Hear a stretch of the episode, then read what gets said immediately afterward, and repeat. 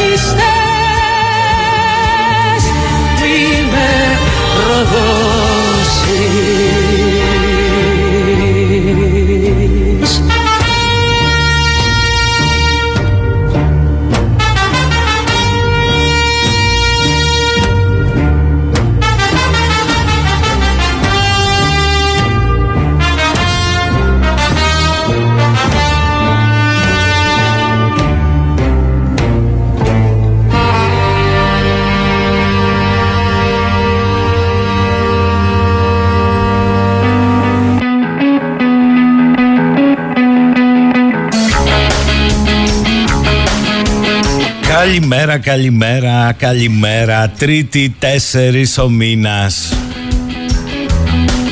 Κύριοι και κυρίες πέφτουν σήμερα σε καταστήματα να αγοράσουν κάτι που να είναι ένα πράγμα σαν τη Βουλή. Το τι μοντελάκι φορέθηκε χθες, το τι σκίσιμο έπεσε, όλοι κοιτάγαν τα βυζά. Απ' τη γάμπα και πάνω δεν βλέπαν το σκίσιμο που έφτανε μέχρι τον γκο.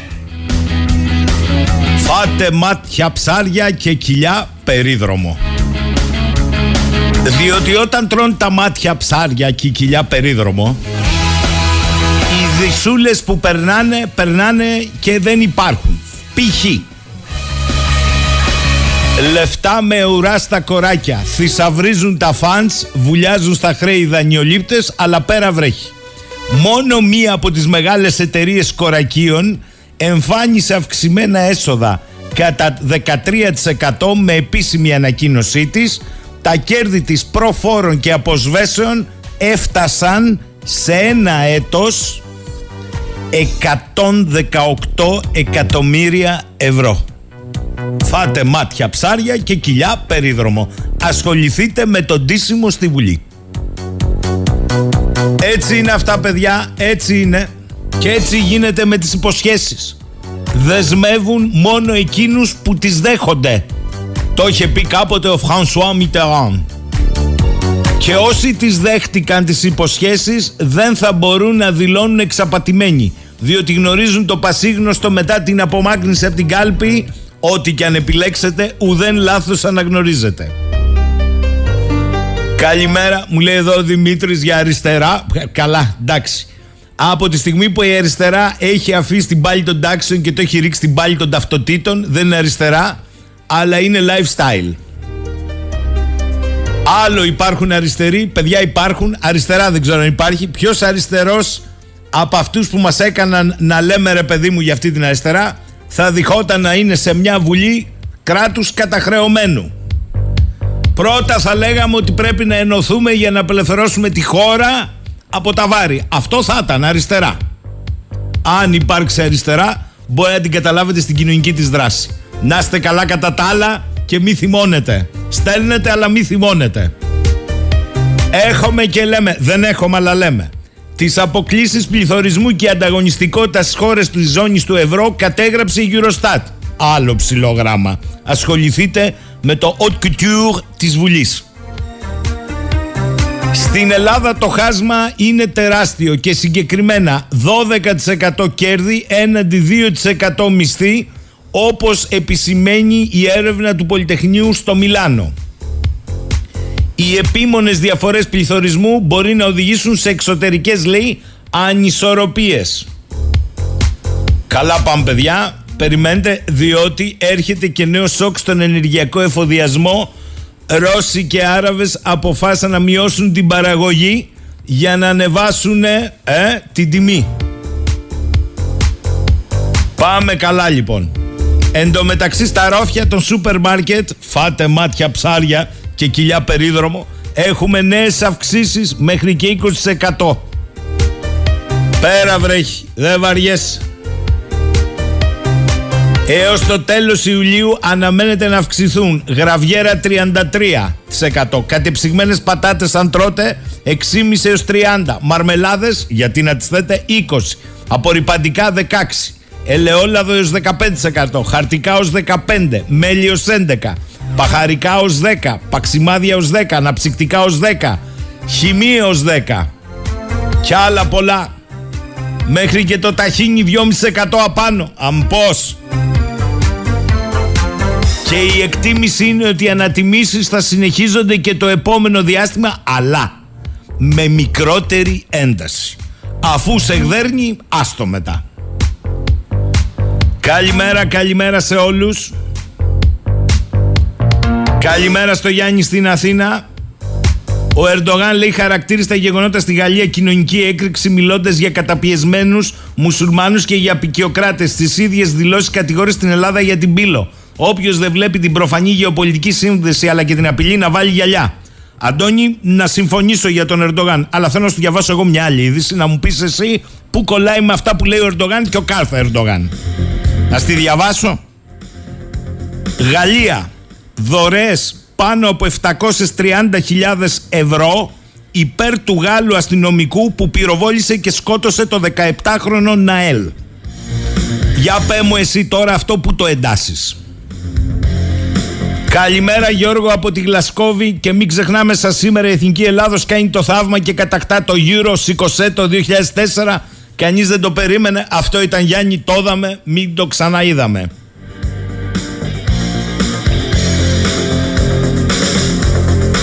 Καλημέρα, καλημέρα. Ναι, όντως γίνεται η σφαγή των αμνών στη δυτική όχθη. Έχει μπουκάρει ο Ισραηλινός στρατός και όποιον πάρει και όποιον προλάβει. Εν τω μεταξύ επειδή σας βλέπω καίγεστε για την παρέμβαση του Ερντογάν στη Γαλλία δεν βλέπω να καίγεστε για τα άλλα που λέει ο Ερντογάν και οι Τούρκοι και που μας σερβίρει το ΝΑΤΟ. Εκεί σας βλέπω όλους κοκορίκο. Διότι το ΝΑΤΟ πρότεινε διπλή ονομασία για τα Δαρδανέλια, τουρκικά στενά, και εξαφάνιση της Κύπρου από τους χάρτες, όπου θα αναφέρεται στις ασκήσεις μόνο με συντεταγμένες, δεν θα υπάρχει κράτος. Και αυτό είναι το παζάρι Τουρκίας Ευρωατλαντικών. Αυτού έσταξε η ουρά του Γαϊδάρου. Σας ενοχλεί περισσότερο η παρέμβαση Ερντογάν για το εσωτερικό της Γαλλίας. Μάλιστα. Άμα σας πω τώρα ότι σήμερα κυκλοφορούν στον κυπριακό τύπο φωτογραφίες όπου λουόμενοι είναι Τούρκοι στη νεκρή ζώνη της Αμοχώστου στα Βαρόσια, τι θα πείτε εσείς; Θα πείτε ότι πάει ο Έλληνας Υπουργός Εξωτερικών εθιμοτυπικό στην πρώτη επίσκεψη στη Λευκοσία. Καλό αυτό και συμβολικό, αλλά θα είχε μεγαλύτερη αξία εκεί που πάει ο κύριος Γεραπετρίτης σήμερα να ανακοινώσει στους Κύπριους αδερφούς ότι το αίτημα του ΝΑΤΟ, δηλαδή των Αμερικανών, την προτροπή των Τούρκων, να βαφτιστούν τα στενά τουρκικά και η Κύπρος να αναφέρεται με συντεταγμένες, η Ελλάδα δεν πρόκειται να το συνυπογράψει και να συνενέσει. Αυτό θα ήταν μια ουσιαστική και όχι απλά συμβολικού χαρακτήρα επίσκεψη στην Κύπρο. Ή να πει οριοθετούμε ΑΟΣ, τι λέω τώρα. Τέλος πάντων, Α πει ο κύριος Γεραπετρίτης το αυτονόητο. Παιδιά, μπορεί το ΝΑΤΟ να προτείνει Αμερικανοί, να ονομάσουμε τα στενά και τουρκικά. Μπορεί να λέει το ΝΑΤΟ οι Αμερικανοί την προτροπή της Τουρκίας ότι η Κύπρος στις ασκήσεις πια δεν θα αναφέρεται ως Κύπρος αλλά με συντεταγμένες, εμείς δεν συνενούμε. Αυτό θα ήταν μια ουσιαστική κίνηση της ελληνικής κυβέρνησης σήμερα και όχι απλά μια εθιμοτυπική επίσκεψη. Καλημέρα Κώστα. Αχ βρε Γιώργο λέει πόσο κουτόχορτο νομίζεις ότι τρώμε. Ξέρεις ότι στην Τζενίν είναι τρομοκράτες που πλήττουν το Ισραηλινό κράτος; Σοβαρά ε. Ναι. Αυτούς περίμενε για να μπουκάρει στη Δυτική Όχθη και είναι η πρώτη φορά. Μάλιστα. Αχ παιδιά, πολλά είναι, πάρα πολλά και έρχεται και η σύνοδος κορυφής του ΝΑΤΟ. Λοιπόν, θα ξεκινήσουμε πολύ γρήγορα με βαριά, με βαριά χαρτιά θα ξεκινήσουμε. Θα πάμε στον πρέσβη επιτιμή, τον κύριο Γιώργο Αϊφαντή. Καλημέρα κύριε Αϊφαντή. Καλή σας μέρα κύριε Σαχίνη, καλημέρα στους ακροατές του σταθμούς σας. Για πείτε μου, πόσο επικίνδυνο από αυτό θα ξεκινήσω; Μπορεί να είναι το περιβάλλον πια στα κατεχόμενα της Δυτικής Όχθης με αυτή τη μαζική επιχείρηση του Ισραήλ; Κύριε Σαχίνη, το Ισραήλ έχει ένα καρκίνο και ο καρκίνος αυτός είναι ότι η γη που, πάνω στην οποία έχει ιδρυθεί το Ισραηλινό κράτος πρέπει να υπάρχει γιατί είναι η ιστορική κοιτίδα του εβραϊκού έθνους. Δεν ήταν άδεια. Είχε Παλαιστίνιους, είχε γηγενείς και αυτοί οι άνθρωποι δεν μπορούμε να τους κάνουμε delete. Έχει λοιπόν ένα τεράστιο πρόβλημα το Ισραήλ το οποίο ε, οι πραγματικοί του φίλοι ε, θα πρέπει να το σέβονται αφενός αλλά και να το υπενθυμίζουν στους Ισραηλινούς λέγοντάς τους ότι ε, το ίδιο το μέλλον του κράτους τους που έχει συμπληρώσει τώρα 70 και πηγαίνει στα 80 χρόνια εξαρτάται από την ε, εξέβρεση μιας λύσης με αυτούς τους ανθρώπους. Όταν λοιπόν αυτοί οι άνθρωποι δεν έχουν καμία απολύτως ελπίδα, απολύτως καμία ελπίδα, κανένα τίποτα να περιμένουν στη ζωή, ε, εξεγείρονται. Εξεγείρονται και έχουν το αναφέρετο δικαίωμα να χρησιμοποιούν και όπλα. Ε, δεν, δεν είμαι αντιισραηλινός, ίσα ίσα έχω πολύ καλή άποψη για το Ισραήλ και για, τους, και για την ιστορία του και για την συνεισφορά του στον παγκόσμιο πολιτισμό αλλά θα ήταν υποκριτικό αν δεν βλέπαμε τον ελέφαντα μέσα στο δωμάτιο. Πώς ε. θα χάσει την ψυχή του το Ισραήλ, δηλαδή τα παιδιά αυτών που γλίτωσαν από τα στρατόπεδα συγκέντρωσης στην Ευρώπη και των άλλων Εβραίων από όλα τα κομμάτια του, από τα σημεία του κόσμου κυνηγημένοι περισσότεροι, ιδίως οι Εβραίοι στη Μέση Ανατολή, θα χάσουν την ψυχή τους αν δεν καταλάβουν ότι οι Άραβες Παλαιστίνοι που ζούσαν σε αυτά τα εδάφη ε, πρέπει να αντιμετωπίζονται ως άνθρωποι ισοδύναμα και να βρεθεί μια πολιτική λύση στην έκφρασή τους. Εγώ σας ρώτησα διότι ξέρετε ότι το σύμπλοκο της περιοχής είναι ένα κουβάρι που αν αρχίσει να μοχλεύεται μπορεί να έχει ευρύτερες προεκτάσεις.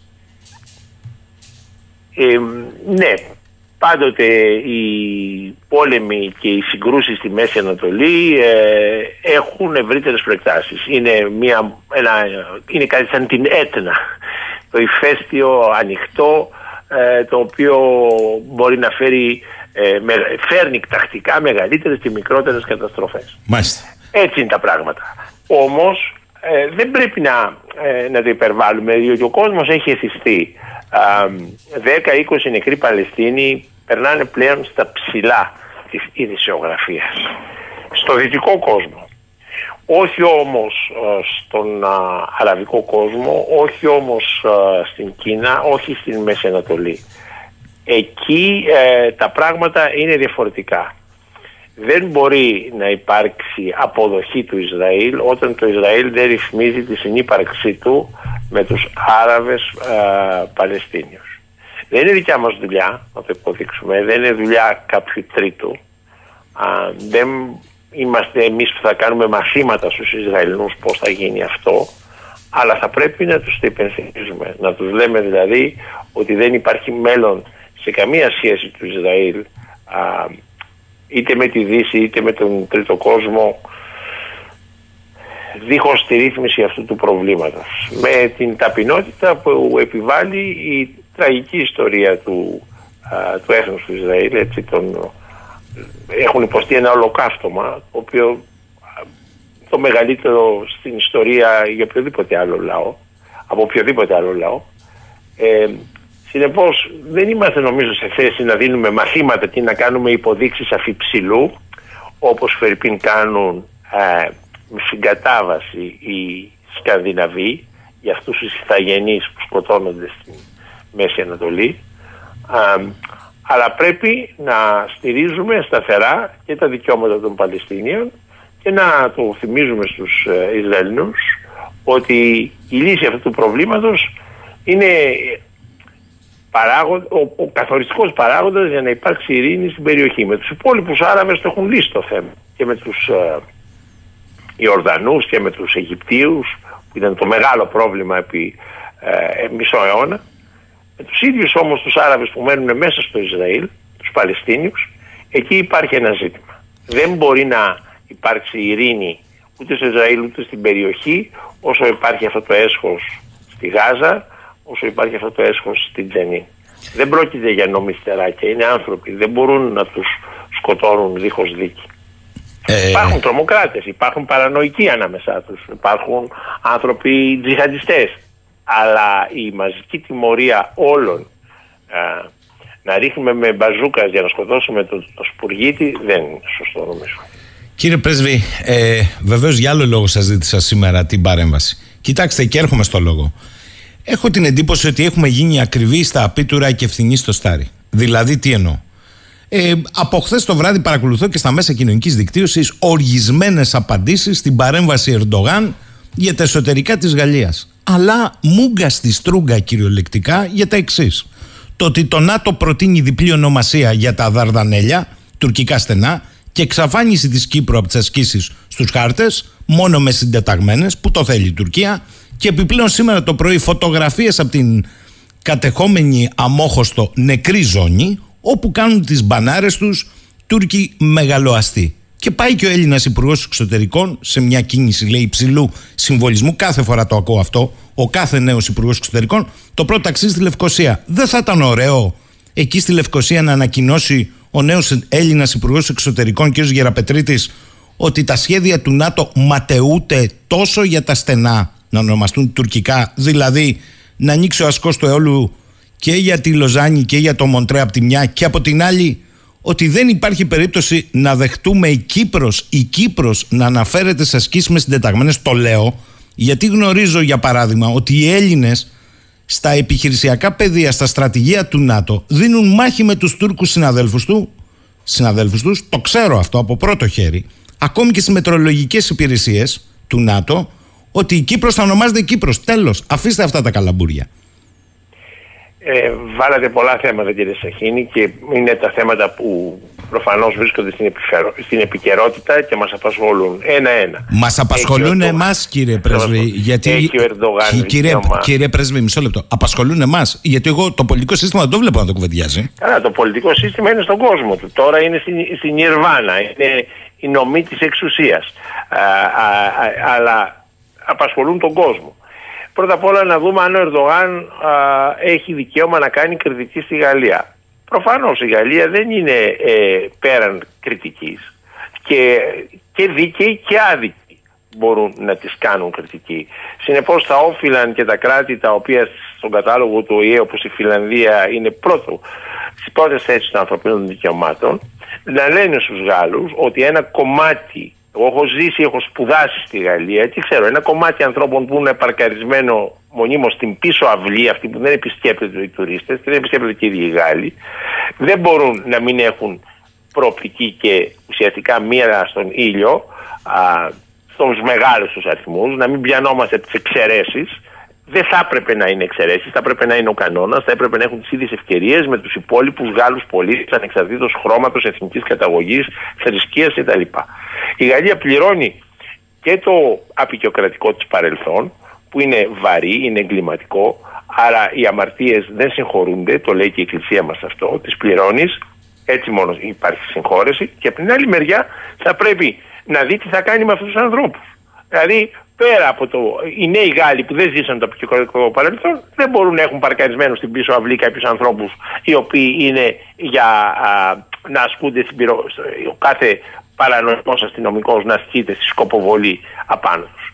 Λοιπόν, αυτό είναι ένα θέμα το οποίο προφανώς θα το πιάσει ο Ερτογάν, προφανώς θα το πιάσουν οι μουλάδες του Ιράν και το κάνανε και θα στήσουν την κριτική τους και ως προς την ουσία τους, άσχετα αν γίνεται υποκριτικά, είναι δικαιολογημένη. Υπάρχει μαζική παραβίαση ανθρωπίνων δικαιωμάτων στη Γαλλία. Όποιος δεν το καταλαβαίνει, ε, πλάνατε πλανίκρα, γι' αυτό ξεσηκώνονται οι άνθρωποι. Αν ήταν όλα καλά, αν ήταν όλα όπως στην, Ελβε... στην Φιλανδία, δεν θα ξεσηκωνόντουσαν. Και εκεί πέρα υπάρχουν άνθρωποι με καταγωγή μη φιλανδική, δεν ξεσηκώνονται.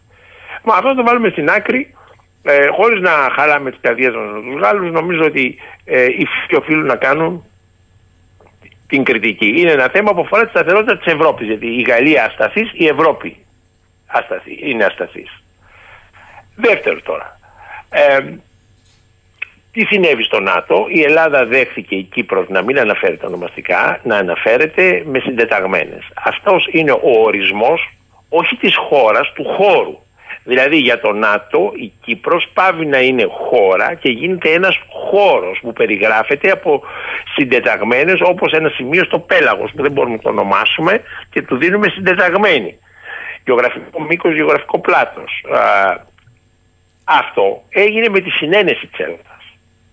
Και αυτό είναι το τραγικό. Και δεν καταλαβαίνω με τι πόσο ε, αβυσαλαία είναι η υποκρισία του κυρίου Γιαραπετρίτη, ο οποίος πηγαίνει στην Κύπρο για να πει στους Κυπρίους ότι σας καταστήσαμε εντός του ΝΑΤΟ με την υπογραφή μας, μία σκόντα στο δικαίωμα της διαφωνίας μας, χώρα, χώρο, όχι χώρα, σας αργήσαμε, σας υποβαθμίσαμε από χώρα σε χώρο.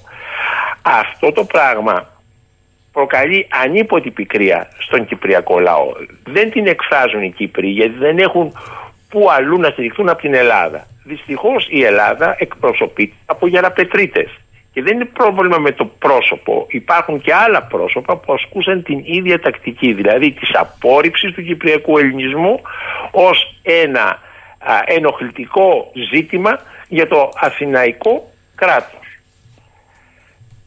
Το άλλο μεγάλο έγκλημα που έκανε η Ελλάδα ήταν ότι έδωσε το δικαίωμα στην Τουρκία, ε, δηλαδή πρόκρινε τη φόρμουλα των Αμερικανών και την πρόκρινε γιατί την είχαν προτείνει οι Αμερικανοί για τη διπλή ονομασία.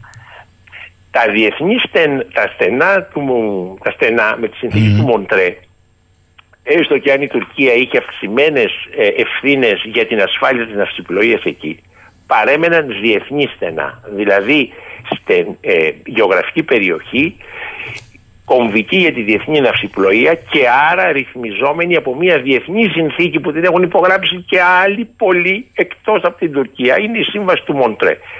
Όταν λοιπόν έρχεται η Τουρκία και λέει τουρκικά στενά, ουσιαστικά αναιρεί τον διεθνή χαρακτήρα. Λέει ότι είναι τουρκικά, είναι μια περιοχή της τουρκικής επικράτειας. Σήμερα την έχω ανοιχτή, αύριο την κλείνω για να της περάσω άσφαλτο, αύριο την ξανακλείνω για να της περάσω σωλήνες και ουσιαστικά αναιρεί τον διεθνή τους χαρακτήρα.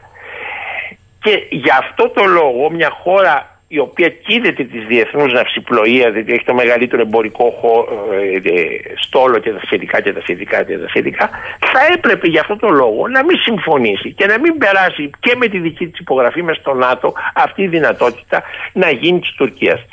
Θα, να είστε βέβαιοι, εγώ είχα δώσει μάχη στη Φιλανδία όταν ήμουνα, διότι εκεί πέρα μερικοί εισηγούνται να τα λένε τουρκικά στενά. Είχε γίνει ε, απίστευτη μάχη για να φύγει από μια μελέτη του, του Φιλανδικού Υπουργείου Εξωτερικών η φράση τουρκικά στενά και είχαμε δικαιωθεί τότε. Τώρα πλέον με την υπογραφή μας δεν θα μπορούμε να δίνουμε τέτοιες Γιατί το θεωρείτε δεδομένο ότι θα συνενέσουμε, γιατί για την ώρα... Συνενέσαμε. Τώρα υπάρχει η, δι, η διπλή ονομασία και όπως και με τη διπλή ονομασία υπάρχει η τα Σκόπια. Πώς τη λένε Μισό Βόρεια Μακεδονία; Μακεδονία. Λεπτό, κύριε λένε οι πάντες εκτός από εμάς. Έχετε... Και όταν είμαστε μπροστά οι πιο ευγενείς τη λένε Βόρεια Μακεδονία. Λοιπόν, η, η, σε όλες τις διμερείς συναντήσεις νατοικών με τους Τούρκους, τουρκικά στενά θα αναφέρονται. Δεν το καταλαβαίνουμε αυτό. Γιατί δεν βάλαμε το. δεν ασκήσαμε το δικαίωμα της διαφωνίας, όχι το δικαίωμα του βέτο. Διαφωνίας. Μισό λεπτό, μισό λεπτό να το εξηγήσετε. το να το εξηγήσετε, γιατί εμείς δεν τα ξέρουμε πώς λειτουργούν. Το βέτο, το βέτο όχι, όχι, είναι άλλο, άλλο, άλλο. σημείο απόφασης. Κύριε Πρέσβη, αν με ακούτε, άλλο ρωτούμε. Θεωρείτε ότι έχουν περάσει, εμείς έχουμε μείνει ότι περιμένουμε την ελληνική αντίδραση και για την Κύπρο. Ποια ελληνική αντίδραση; Ποια ελληνική αντίδραση; Έχει μπει τον κόλλη, μπάλα στα δίχτυα. Τώρα να κάνει το, την προσπάθεια, την ίσα την προσπάθεια ο τερματοφύλακας. Έχει μπει στα δίχτυα, ο διαιτητής φεύγει τη σέντρα. Άρα... Δηλαδή αυτά τα πράγματα περνάνε στο από κάτω, διότι το μηντιακό σύστημα δεν θέλει ε, να τα αναδεικνύει.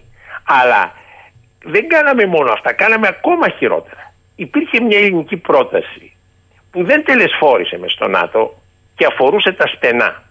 Αυτή η πρόταση ήταν η χειρότερη δυνατή. Αυτός δηλαδή που την κατέθεσε πρέπει να κρεμαστεί ανάποδα, το λέω μεταφορικά. Δεν ξέρω αν ήταν διπλωμάτης, στρατιωτικός ή πολιτικός, αλλά ο άνθρωπος εγκληματεί κατά της χώρας, όποιος το πρότεινε. Ήταν το περίφημη, η περίφημη πρόταση να μην ονομαστούν στενά, να μην αναφέρουμε στα στενά και στη νομική ε, ε, στη νομική αποσκευή που υπάρχει πίσω από την έννοια στενά, αλλά να μιλήσουμε περί choking points. Σημεία συμφόρησης, να το μεταφέρουμε. Συμφόρησης. Συμφόρησης. Και να πούμε ότι τα, είναι σημεία συμφόρησης και χρήζουν να αναφέρονται έτσι, ως choking points στον επιχειρησιακό σχεδιασμό του ΝΑΤΟ. Αυτό τα choking points δεν είναι νεολογισμός έχει κατατεθεί από τους Αμερικανούς να, να χαρακτηριστεί το αρχιπέλαγος του Αιγαίου ως talking points. Τι λέτε; Ακριβώς. Δηλαδή σε σημεία συμφόρησης όπου το παράκτιο κράτος δεν έχει αποκλειστική κυριαρχία. Δεν μπορεί να επεκτείνει τα χωρικά του ύδατα.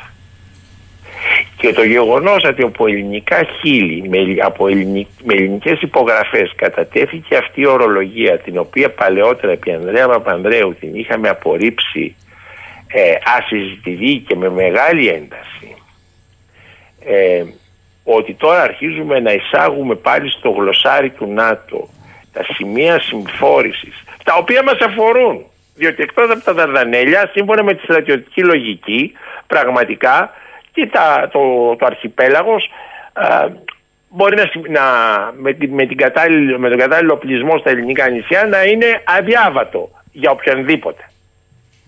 Μισό λεπτό. Μισό λεπτό. Αν μου λέτε ότι υπήρχε ελληνική πρόταση για τα στενά να ονομαστούν choking points. Ναι, Άρα η Τουρκία. Να, να μην ε, μάλιστα, μπούμε μάλιστα. στην ορολογία στενά και αν θα πρέπει να είναι τε, ε, τουρκικά στενά ή στενά σκέτο, όπως λέει σήμερα του Μόντρε, αλλά να περιγραφούν στο, στον στρατηγικό σχεδιασμό του ΝΑΤΟ ως σημεία συμφόρησης. Άρα να έρθει μετά η Τουρκία και να πει παιδιά να βγάλουμε και έτσι. Σημεία και... συμφόρησης και θα υπάρχει διεθνής έλεγχος επ' αυτών. Βγάζουμε μόνοι μας, γι' αυτό σας είπα ότι το λίστημα από επαγγελματικής απόψεως α, είναι πολύ βαρύ. Κύριε Αϊφαντή, θεωρείτε ότι δεν έχει, πιστεύω ότι ήταν τυχαίο. Έχει γιατί αυτή η περάσει, πρόταση θεωρείτε; Δεν, κατατίθεται, δεν είναι έμπνευση ενός κάποιου και κατατίθεται. Κύριε κατατίθεται Πρέσβη, με στην ακούτε; κυβέρνηση. Θεωρείτε ότι έχει περάσει, έχει περάσει, δηλαδή δεν είναι. Απερίφθη διότι δεν το δέχθηκαν οι Τούρκοι Όχι, για την όχι, περίπτωση όχι. του Για Αιγαίου. το τό- Κατεγράφει με όμως μέσα στη συζήτηση ότι η Ελλάδα έχει ε, μία αντίληψη για σημεία συμφόρησης. Οι νατοικοί γραφειοκράτες θα το επαναφέρουν όταν θα μπει το θέμα τι γίνεται στο Αιγαίο. Αν η Ελλάδα μπορεί να επεκτείνει τα χωρικά της ύδατα. Όχι, δεν θα μπορεί, θα πούν οι νατοικοί γραφειοκράτες, διότι εκεί δημιουργείται ακόμη, ε, δίνεται ακόμη μεγαλύτερη συμφόρηση. Επε- επιφέρεται ακόμη μεγαλύτερη συμφόρηση. Λοιπόν, αυτό, αυτή την έννοια των σημείων συμφόρησης, τα οποία χρήζουν ειδική αντιμετώπισης, είτε αμυ- στην αμυντική σχεδίαση, είτε στην ε, νομική τους, ε, στο νομικό, ως προς το νομικό τους καθεστώς, αυτό είναι αυτοκτονικό για την Ελλάδα να τα λέει. Και όμως τα είπε. Όλα αυτά μαζί. Δηλαδή, στην προπαρασκευαστική δεν έχει γίνει το ΝΑΤΟ, δεν έχει πάει ο Έλληνας Πρωθυπουργός. Ναι, γι' αυτό Με σας τις ρωτώ. οδηγίες- Μισό με τις λεπτό, οδηγίες μισό του λεπτό. κυρίου Γεραπετρίτη και της Κύριε κυρίας Πρέσβη, Παπαδοπούλου, κύριε Πρέσβη, αυτά κάναμε. μισό λεπτό, γιατί έχουμε μια καθυστέρηση στον ήχο. Ακούστε με. Αυτό σας ρωτάμε. Εδώ φεύγω από τα choking point. Έχει βγει η είδηση ότι ο νατοϊκός σχεδιασμός θέλει την Κύπρο, όχι ως Κύπρο, αλλά με συντεταγμένες, έλεος, χώρο, καλά το είπατε, όχι χώρα, χώρο, όχι κράτος. Όχι κράτος. Space που λένε και οι Μάλιστα, φίλοι μας. μάλιστα. Space. Και από την άλλη, τα, τα στενά με διπλή ονομασία. Σας ρωτούμε για να το καταλάβουμε. Πριν τη σύνοδο του ΝΑΤΟ, έχει περάσει αυτό και τι θα έπρεπε να κάνει η Ελλάδα; Η Ελλάδα έχει τη δυνατότητα από καταστατική άποψη του ΝΑΤΟ να σηκωθεί ο ίδιος ο Έλληνας Πρωθυπουργός και να πει ότι δεν συμφωνεί με, τον, ε, με, τα, με, την, ομο- με τα αποτελέσματα ε, της ε, επεξεργασίας που έχει γίνει σε επίπεδο μονίμων αντιπροσώπων και έχει εγκριθεί από τους υπουργούς, ε, του, Να- ε, από τους υπουργούς ε, εξωτερικών και άμυνας διαπεριφοράς. Δηλαδή, αν είχαμε Αυτό το α- αντι, πράγμα, δηλαδή, έχουν περάσει αντιγνωμία. σιωπηρές προθεσμίες και κανείς δεν έχει πει ότι έχει πρόβλημα. Α, άρα αυτή λέτε- Η απόφαση με, αυτήν, τη- με αυτά τα κείμενα θα τα α, εγκρίνουν στο ανώτατο επίπεδο οι αρχηγοί κρατών και κυβερνήσεων ε, σε λίγες μέρες στην, ε, στο Βίλνιους. Άρα, λέτε σε επίπεδο Μπορεί ο διπλωματών. Πρωθυπουργός να χρεωθεί το τεράστιο πολιτικό κεφάλαιο να ανατρέψει τα συμπεφωνημένα, διότι θεωρείται συμπεφωνημένα πλέον. Μισό λεπτό. Δεν Α, θα γίνει άρα αυτό. μου λέτε έχουν περάσει από το διπλωματικό. περάσει. Α, έχουν περάσει. Α, μάλιστα. Έχουν Άρα περάσει. εναπόκειται Τα μόνο υπόλοιπα, στον Πρωθυπουργό σας το πλέον. λέω, σας το λέω ως επαγγελματίας. Έχουν περάσει. Εάν κάποιος σηκωθεί την τελευταία στιγμή και πει ότι για όλα όσα οι, οι φυστάμενοι μου πολιτικοί και υπηρεσιακοί έδωσαν την έγκρισή τους. Εγώ διαφωνώ και την τελευταία στιγμή το ζητάω να αλλάξει θα είναι πολύ δύσκολη η θέση τους. Το πολιτικό κεφάλαιο που θα καταβάλει είναι μεγάλο. Κατά την προσωπική μου ταπεινή άποψη θα πρέπει να το κάνει διότι δεν είναι δυνατόν να εξαφανίζεται από το στρατηγικό σχεδιασμό του ΝΑΤΟ η Κύπρος πρωτίστως γι' αυτό αυτό είναι από τα πράγματα που δεν συμμαζεύονται πλέον και όπως είπε και ο πρέσβης ο κ. Καραϊτίδης θα το δούμε αύριο για ελληνικά νησιά και κυρίως για τη Λίμνο εκεί λοιπόν η Λίμνος θα αρχίσει να αναφέρεται με συντεταγμένες είναι μια πολύ άσχημη φάμπρικα και δεν ξέρω αν ο ίδιος ο Πρωθυπουργός, δεν θέλω να κάνω δίκη προθέσεων, αλλά κ- ούτε, ε, δεν ξέρω αν το κατάλαβε και ο κύριος Γεραπετρίδης, μόνο ότι δεν είναι ανόητος ο άνθρωπος, είναι πολύ ευφυής, αλλά εγώ εκθέτω το τι συμβαίνει. Από εκεί και πέρα, ποιος έφτεξε γι' αυτό, δεν το ξέρω, οι κασίες μπορώ να κάνω, δεν έχουν νόημα οι κασίες μου. Ποιος μπορεί να το διορθώσει αυτή τη στιγμή που μιλάμε, ο Πρωθυπουργός καταβάλλοντας μεγάλο κόστος. Τίποτε δεν είναι αδύνατο στην πολιτική. Έτσι, όπως είδατε την τελευταία στιγμή δύο ηγέτες, ο Όρμπαν και ο Ντούντα της Πολωνία δεν επέτρεψαν να επέλθει στη συμφωνία με το μεταναστευτικό. Τι έγινε, σταμάτησαν να τους σερβίρουν σερβιτόροι στην Ευρωπαϊκή Ένωση, τον Ντούντα και τον Όρμπαν, τους βάλανε να καθίσουν πιο πίσω, τους κόψαν τίποτα κονδύλια, τίποτα δεν συνέβη. Άσκησαν το κυριαρχικό τους δικαίωμα, δυσάρεστο, αλλά σύμφωνο με τις συνθήκες. Θα χρειαστεί λοιπόν να κάνουμε κι εμείς κάτι τέτοιο, γιατί αν δεν το κάνουμε, δημιουργείται ένα προηγούμενο για την Κύπρο. ουδής να έχει αμφιβολία ότι αυτό το προηγούμενο, όπου καταργείται η κρατική υπόσταση της Κύπρου για το ΝΑΤΟ, θα έλθει και στις συνομιλίες α, που θέλουμε να συνεχίσουμε, ο κ. Χρυστοδουλίδης θέλει να συνεχίσουμε από εκεί που τις αφήσαμε στο κράνος της Μοντανά. Δηλαδή, αυτό το αίτημα των Τούρκων ότι δεν υπάρχει Κυπριακή Δημοκρατία και ότι υπάρχει Ελληνοκυπριακή διοίκηση από μια μεριά και η τουρκική Δημοκρατία της Βορείου Κύπρου μπαίνει από το παράθυρο. Αυτό το πράγμα δεν ενοχλεί πολλούς στην Αθήνα. Μισό λεπτό κύριε Ιφάντη. Όποιος έβλεπε χθες τα πανηγύρια στη Βουλή. Και Καλά, τα... καλά, τα είπαμε αυτά. Αλλά μισό λεπτό, μισό λεπτό για να το καταλάβουμε. Με συγχωρείτε, με τέτοια εξέλιξη μου λέτε ότι πια εναπόκειται στα χέρια του Πρωθυπουργού και μόνο. Άρα, ρωτάω. Από, από, ε, εξαντλώντας όλες τις καταστατικές δυνατότητες μπορεί στη Σύνοδο να, να πει ότι ξέρετε για το στρατηγικό σχεδιασμό του ΝΑΤΟ υπάρχουν κάποιες επιφυλάξεις και πρέπει να το ξαναδούμε. Οπότε... Έτσι λέγεται πολύ κομψά. Αυτό ε, θα είναι κάτι αντίστοιχο με αυτό που έκανε ο Κώστας Καραμανής στο Βουκουρέστι που είπε ότι για αυτό το θέμα της ένταξης, δηλαδή των νέων μελών και τότε ήταν και η Γεωργία, που, όχι μόνο τα Σκόπια που θέλουν να γίνουν μέλη του ΝΑΤΟ, ε, θα πρέπει να το ξανασκεφτούμε πιο όρημα. Αυτή ήταν η φράση. Οπότε κατά τη γνώμη σα. Υποδήλωσε ότι δεν υπάρχει ομοφωνία, οπότε δεν μπήκαν στη διαδικασία να ψηφίσουν, να ρωτήσει ο Προεδρεύων αν υπάρχει ομοφωνία, γιατί τότε θα έλεγε ο Έλληνας Πρωθυπουργός ότι νομίζω ότι εδώ έχουμε την κατάσταση του άρθρου τάδε παράγραφος, τάδε που απαιτεί ομοφωνία και δεν νομίζω ότι υπάρχουν προποθέσει. Αυτό θα ήταν τυπική άσκηση βέτο. Αυτό δεν χρειάστηκε, γιατί όταν είδαν ότι διαφωνούμε, δεν, μπήκανε, δεν μπήκανε στην ευτελιστική διαδικασία να. Ε, σκαλίζουν παρακάτω αφού ξέρανε. Λοιπόν, και ο Έλληνας Πρωθυπουργός έχει αυτή τη δυνατότητα. Προσωπικά δεν είμαι βέβαιος, μακάρι να το κάνει. Δεν δίνω υποδείξεις. Δεν ε, θεωρώ τον εαυτό μου να έχει πολλούς διπλωματικούς συμβούλους ο Έλληνας Πρωθυπουργός και είναι πολύ ευφυής άνθρωπος. Λοιπόν, αν θα αποφασίσει για δικούς του λόγους να το κάνει, μπράβο του, γιατί τα άλλα αποφασίσει για δικούς του λόγους να μην το κάνει. Εγώ δεν κάνω κριτική στον άνθρωπο, εγώ κάνω κριτική στην πράξη ότι με αυτή τη συμφωνία να αναφέρεται η Κύπρος με συντεταγμένες σε όλα τα έγγραφα της συμμαχίας και δει στον επιχειρησιακό της σχεδιασμό που είναι και το μείζον έγγραφο ε, την απαλήφη αναιρεί την κρατική της ιδιότητα. Ξέρετε και το ξέρετε κύριε Πρέσβη κάθε μέρα βγαίνουν μετεωρολογικά δελτία για τις επιχειρήσεις του ΝΑΤΟ στο στρατηγείο στην Νάπολη όπου υπάρχουν Τούρκοι και Έλληνες μετεωρολόγοι. Καθημερινά γίνεται μάχη. Διότι οι Τούρκοι δεν θέλουν να ονομάζεται Κύπρος. Ε, γίνεται μάχη εκεί, αλλά τώρα γίνεται στα Παναμαρένια Αλόνια. Εδώ συνεδρίασε η στρατιωτική επιτροπή του ΝΑΤΟ για Μάλιστα. το στρατηγικό σχεδιασμό της συμμαχίας. Τι σημαίνει στρατηγικό σχεδιασμό της συμμαχίας, σημαίνει τι θα κάνει το ΝΑΤΟ αν κάποιος από απέναντι, οι Ρώσοι κατά τεκμήριο, οι Αριανοί κτλ. μπουκάρει προσβάλλει στρατιωτικά τη συμμαχία.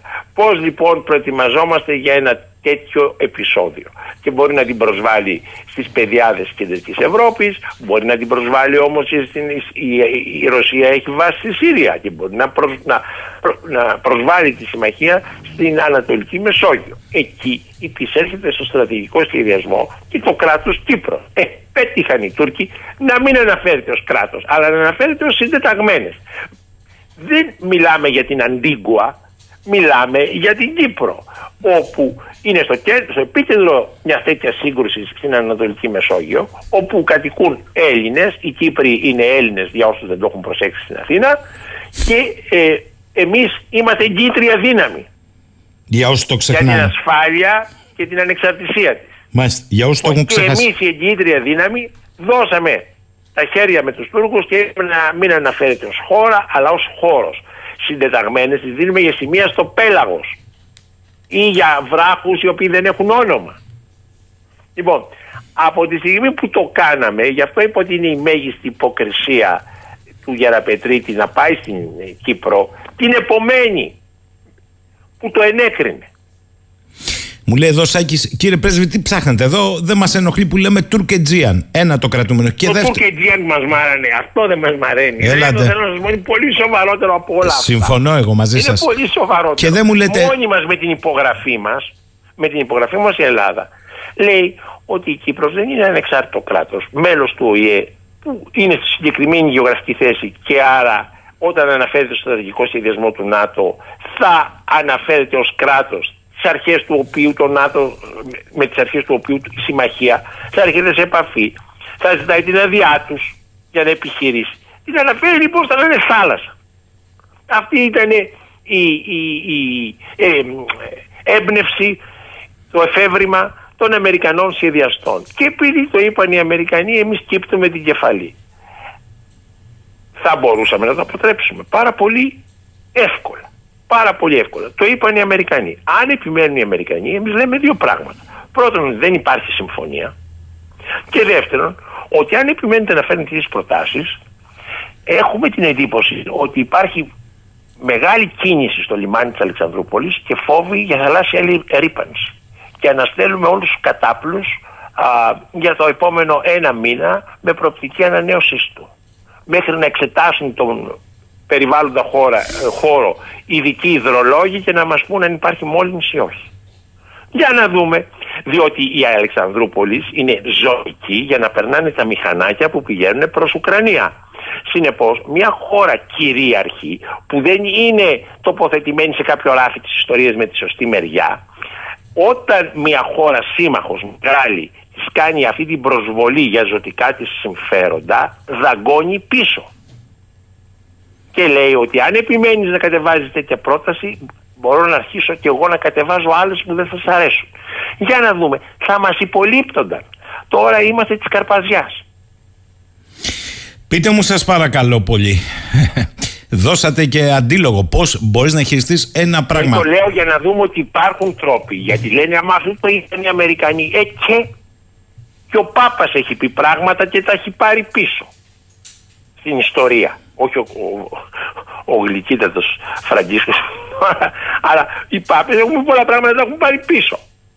Λοιπόν, δεν είναι θέσφατο επειδή το είπαν οι Αμερικανοί. Έχουμε εθνικά συμφέροντα. Αλλιώς έχω αναπτύξει διεξοδικά τη λογική του Πουέρτο Ρίκο. Τώρα μην τα Μάλιστα. Λένε εδώ κάποιοι φίλοι και οι Κύπροι τι κάνουν, γιατί δεν μας τραβάνε το μανίκι ένα και δύο. Και στην Αμόχωστο σήμερα το πρωί υπάρχουν φωτογραφίες με Κυπρίους μεγαλολεφτάδες που κάνουν τα μπάνια τους και τις διακοπές τους στην νεκρή ζώνη. Όλα αυτά τι σας λένε λέει κύριε Πρέσβη; Και οι Κύπροι τι κάνουν, με ρωτάνε πολύ. Οι Κύπροι, οι Κύπροι θα πρέπει να καταλάβουν ότι η κατάσταση ε, έτσι όπως έχει εξελιχθεί από το 1974 και μετά δείχνει ότι η προσπάθεια για επίτευξη λύσης μόνο στο διπλωματικό πεδίο χωρίς να βελτιώνει την κατάσταση στο πραγματικό πεδίο, χωρίς να βελτιώνεται ο στρατιωτικός συσχετισμός, χωρίς να υπάρχει εξαγγελία απελευθέρωσης του κατεχόμενου α, τμήματος του νησιού, ε, δεν ευδοκιμεί. Θα χάσουν και το υπόλοιπο έτσι όπως πάνε και κάποιοι βέβαια με αγγλικά διαβατήρια ή με διαβατήρια κυπρέικα ας πούμε που δεν θα έχουν μεγαλύτερη αξία από τα μαλτέζικα θα κάνουν τα μπάνια τους στην αμόχωστα και τα λοιπά θα έχουν τις επάβλεις τους δεν λέω την άλλη λέξη είναι προσβλητική στην Κύπρο θα έχουν τις επάβλεις τους και τα λοιπά αλλά θα είναι ένα είδος λεβαντίνων α, ε, ελληνόφωνων α, αν είναι ελληνόφωνοι ακόμα, φινίκων και τα λοιπά όπως διαφημίζουν οι κύριοι του ΑΚΕΛ. Μιλάμε τώρα για τον κυπριακό ελληνισμό, ο οποίος πρέπει να αντιληφθεί ότι δεν γίνεται το δόγμα που διακηρύχθηκε το 1974 ότι η Κύπρος παρετείται κάθε στρατιωτικής δράσης, κάθε ενίσχυση της άμυνά της για να αποκρούσει τον εισβολέα και θα τον αποκρούσει με διπλωματικές πυρουέτες, αυτό το πράγμα δεν, έχει, δεν μπορεί να ευδοκιμήσει. Και αν είχαμε θεωρητικές απορίες, η πράξη το έχει λύσει τόσα χρόνια από τότε. Κοντεύουν 80 χρόνια. Λοιπόν, ε, ε, θα συμπληρώσουν τα 70 τώρα το 24. Για ποιο λόγο δεν κάνουμε και την άλλη πλευρά; Δεν ισχύσει την άμυνά της η Κυπριακή Δημοκρατία και να μην συνενέσει σε τίποτε ε, από αυτές τις συζητήσεις που τις πρόχνουν οι Εγγλέζοι που είναι με το ζόρι και με το πες πες εμείς να, να βάλουν οι Ελληνοκύπροι την υπογραφή τους για να καταληφθεί η Κυπριακή Δημοκρατία. Επειδή λοιπόν είναι εγκατελελειμμένοι από όλους και από την Ελλάδα, το τονίζω, εγώ στι ευθύνε Ελλάδας στέκομαι, δεν μπορούμε να ζητάμε το λογαριασμό από τους Κυπρίους. Διότι εμείς κατ' επανάληψη τους έχουμε πουλήσει ως Ελλάδα. Δεν τους έχουμε στηρίξει και τους έχουμε πουλήσει το 1974 με τον κοινικότερο τρόπο. Έλληνες αξιωματικοί ήταν και ο Ιωαννίδης και ο Μπονάνος ε, και όλοι αυτοί που κάναν το πραξικόπημα κάτω και μετά δεν αμήνθηκαν στον Ατήλα με, με, εκτός από ηρωικές εξαιρέσεις.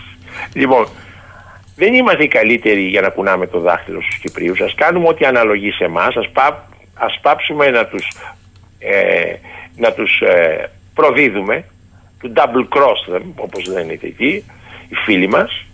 Ε, και, ε, και οι Κύπροι θα πάρουν θάρρος. Αλλά όταν πηγαίνει ο Γεραπετρίτης με αυτό το δώρο κάτω, δηλαδή πλέον δεν ξέρω. Δεν ξέρω. Ε, κύριε Πρέσβη. Πώς θα τον, πώς θα τον ναι, ναι, ναι. Καλά.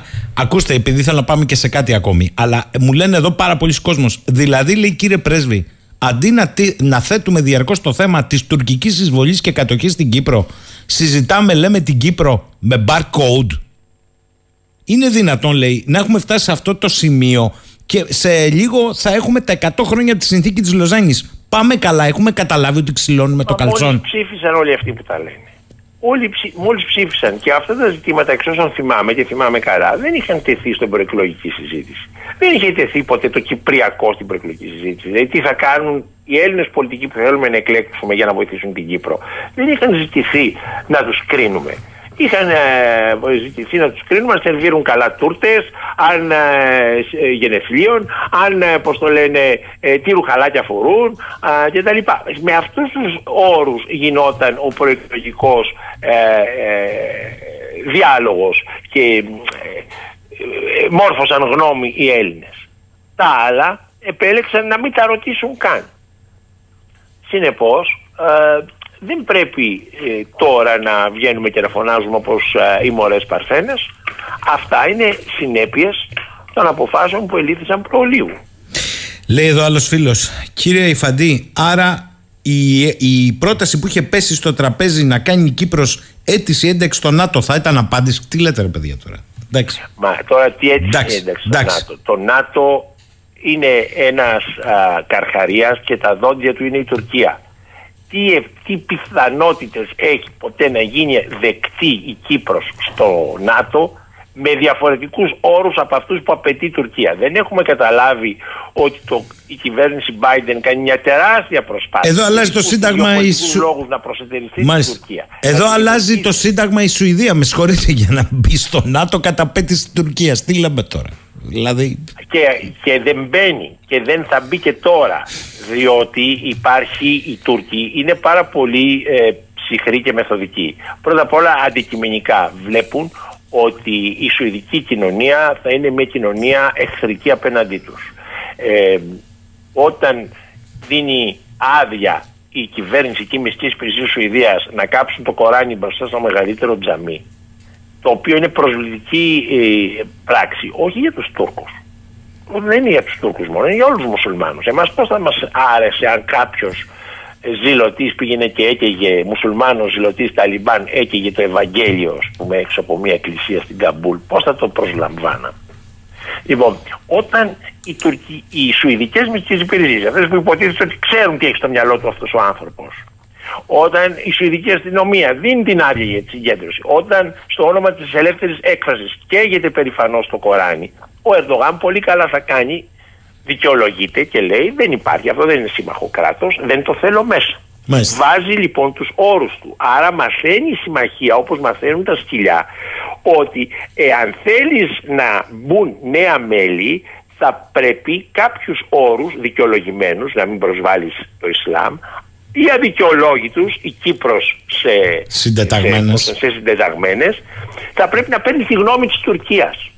Η Τουρκία λοιπόν είναι ο πιο σημαντικός, ανα, αναδύεται, την χτίζει ο Ερντογάν στον πιο σημαντικό πολιτικά και στρατιωτικά λόγω του στρατού, άσχετα την ποιότητά του, ε, δύναμη μετά τις Ηνωμένες Πολιτείες μες στο ΝΑΤΟ.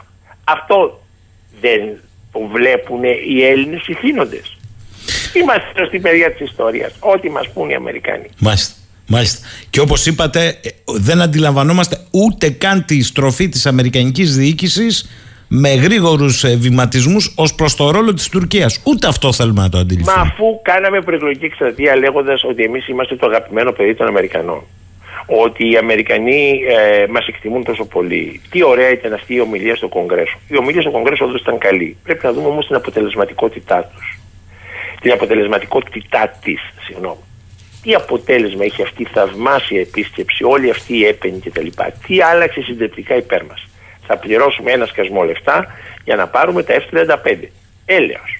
Έλεος κυριολεκτικά.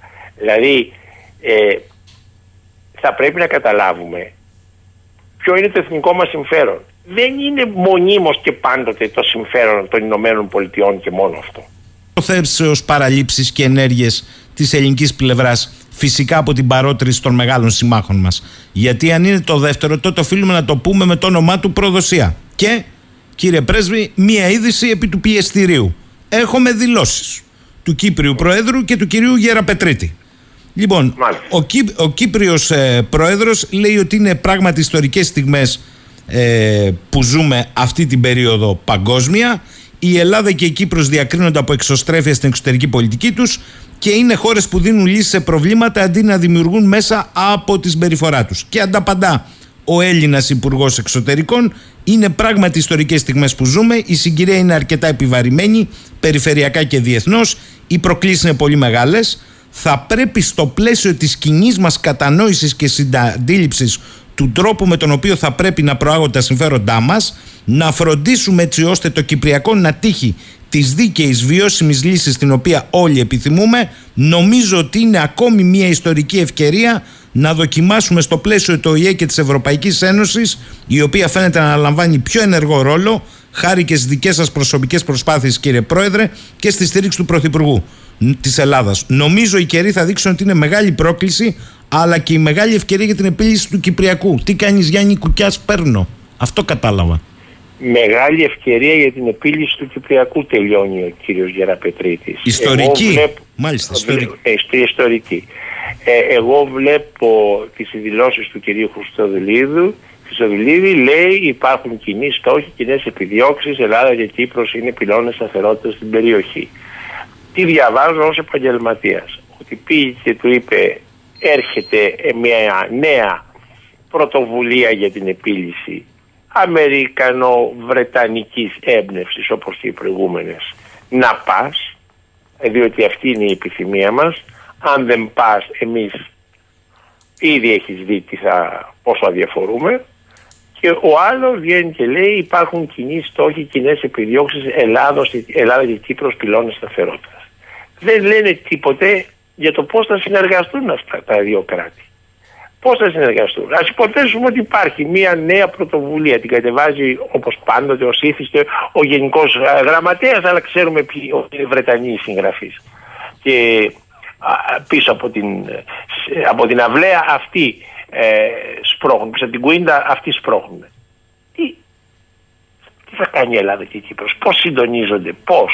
Ε, δεν μας είπαν τίποτα.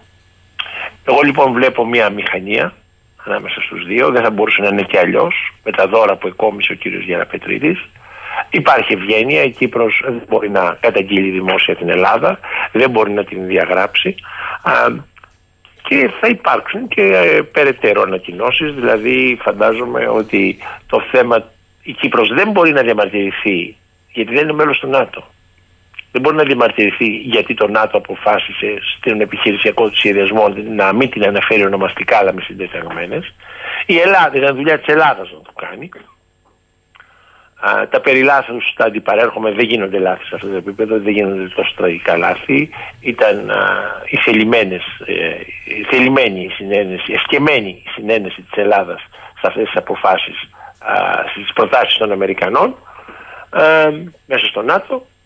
Συνεπώς θα πρέπει να δούμε πώς θα ξεδιπλωθεί η νέα πρωτοβουλία από τα Ηνωμένα Έθνη ε, πώς θα σερβιριστεί στην Κύπρο.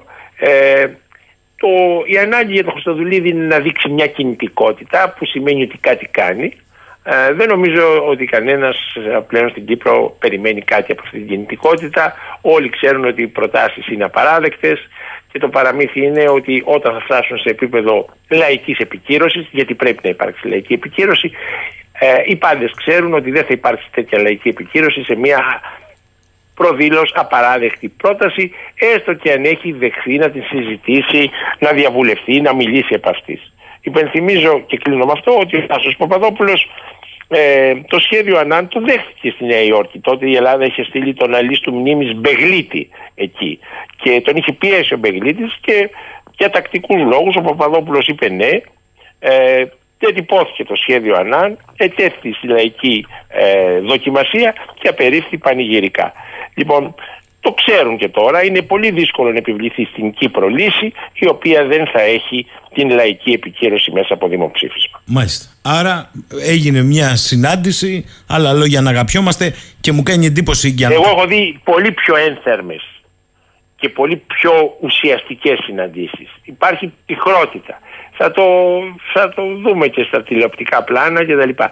Δεν υπάρχουν. Ε, όταν συναντάται ο Έλληνας Υπουργός Εξωτερικών με τον Κύπριο α, πρόεδρο και τον Κύπριο ομόλογό του, το κάνουν για να συντονιστούν. Και λένε στον κόσμο ότι θα συντονιστούμε, θα συνεργαστούμε, θα κάνουμε κάτι μαζί. Τι; Joint operation. Τι Τέτοια να πράγματα δεν ελέγχουν. Μάλιστα. Τι, τι να κάνουμε, δηλαδή συντεταγμένοι να... Διπλωματική, διπλωματική ε, ε, πώς το λένε, διπλωματικό συντονισμό αλλά και συντονισμό αμυντικό γιατί η διπλωματία όπως έχω πολλές φορές πει και στους ακροατές σας κύριε Σαχίνη διπλωματία χωρίς υποστήριγμα πραγματικό μόνο στο χαρτί δεν έχει καμία αξία. Αν η Ελλάδα και η Κύπρος δεν ενισχύσουν την άμυνά της αν ε, δεν προχωρήσουν Φερρυπίν ε, στην πρόταση αυτή για μια φρεγάτα την τέταρτη μπελαρά ε, εξημισίας. Μισό το κόστος Κύπρος, μισό η Ελλάδα με μεικτό πλήρωμα η οποία να αναβλοχεί εναλλακτικά στην Κύπρο και στην Κρήτη και να κινείται σε αυτό το χώρο με διαφορετικό οπλισμό από τις υπόλοιπες.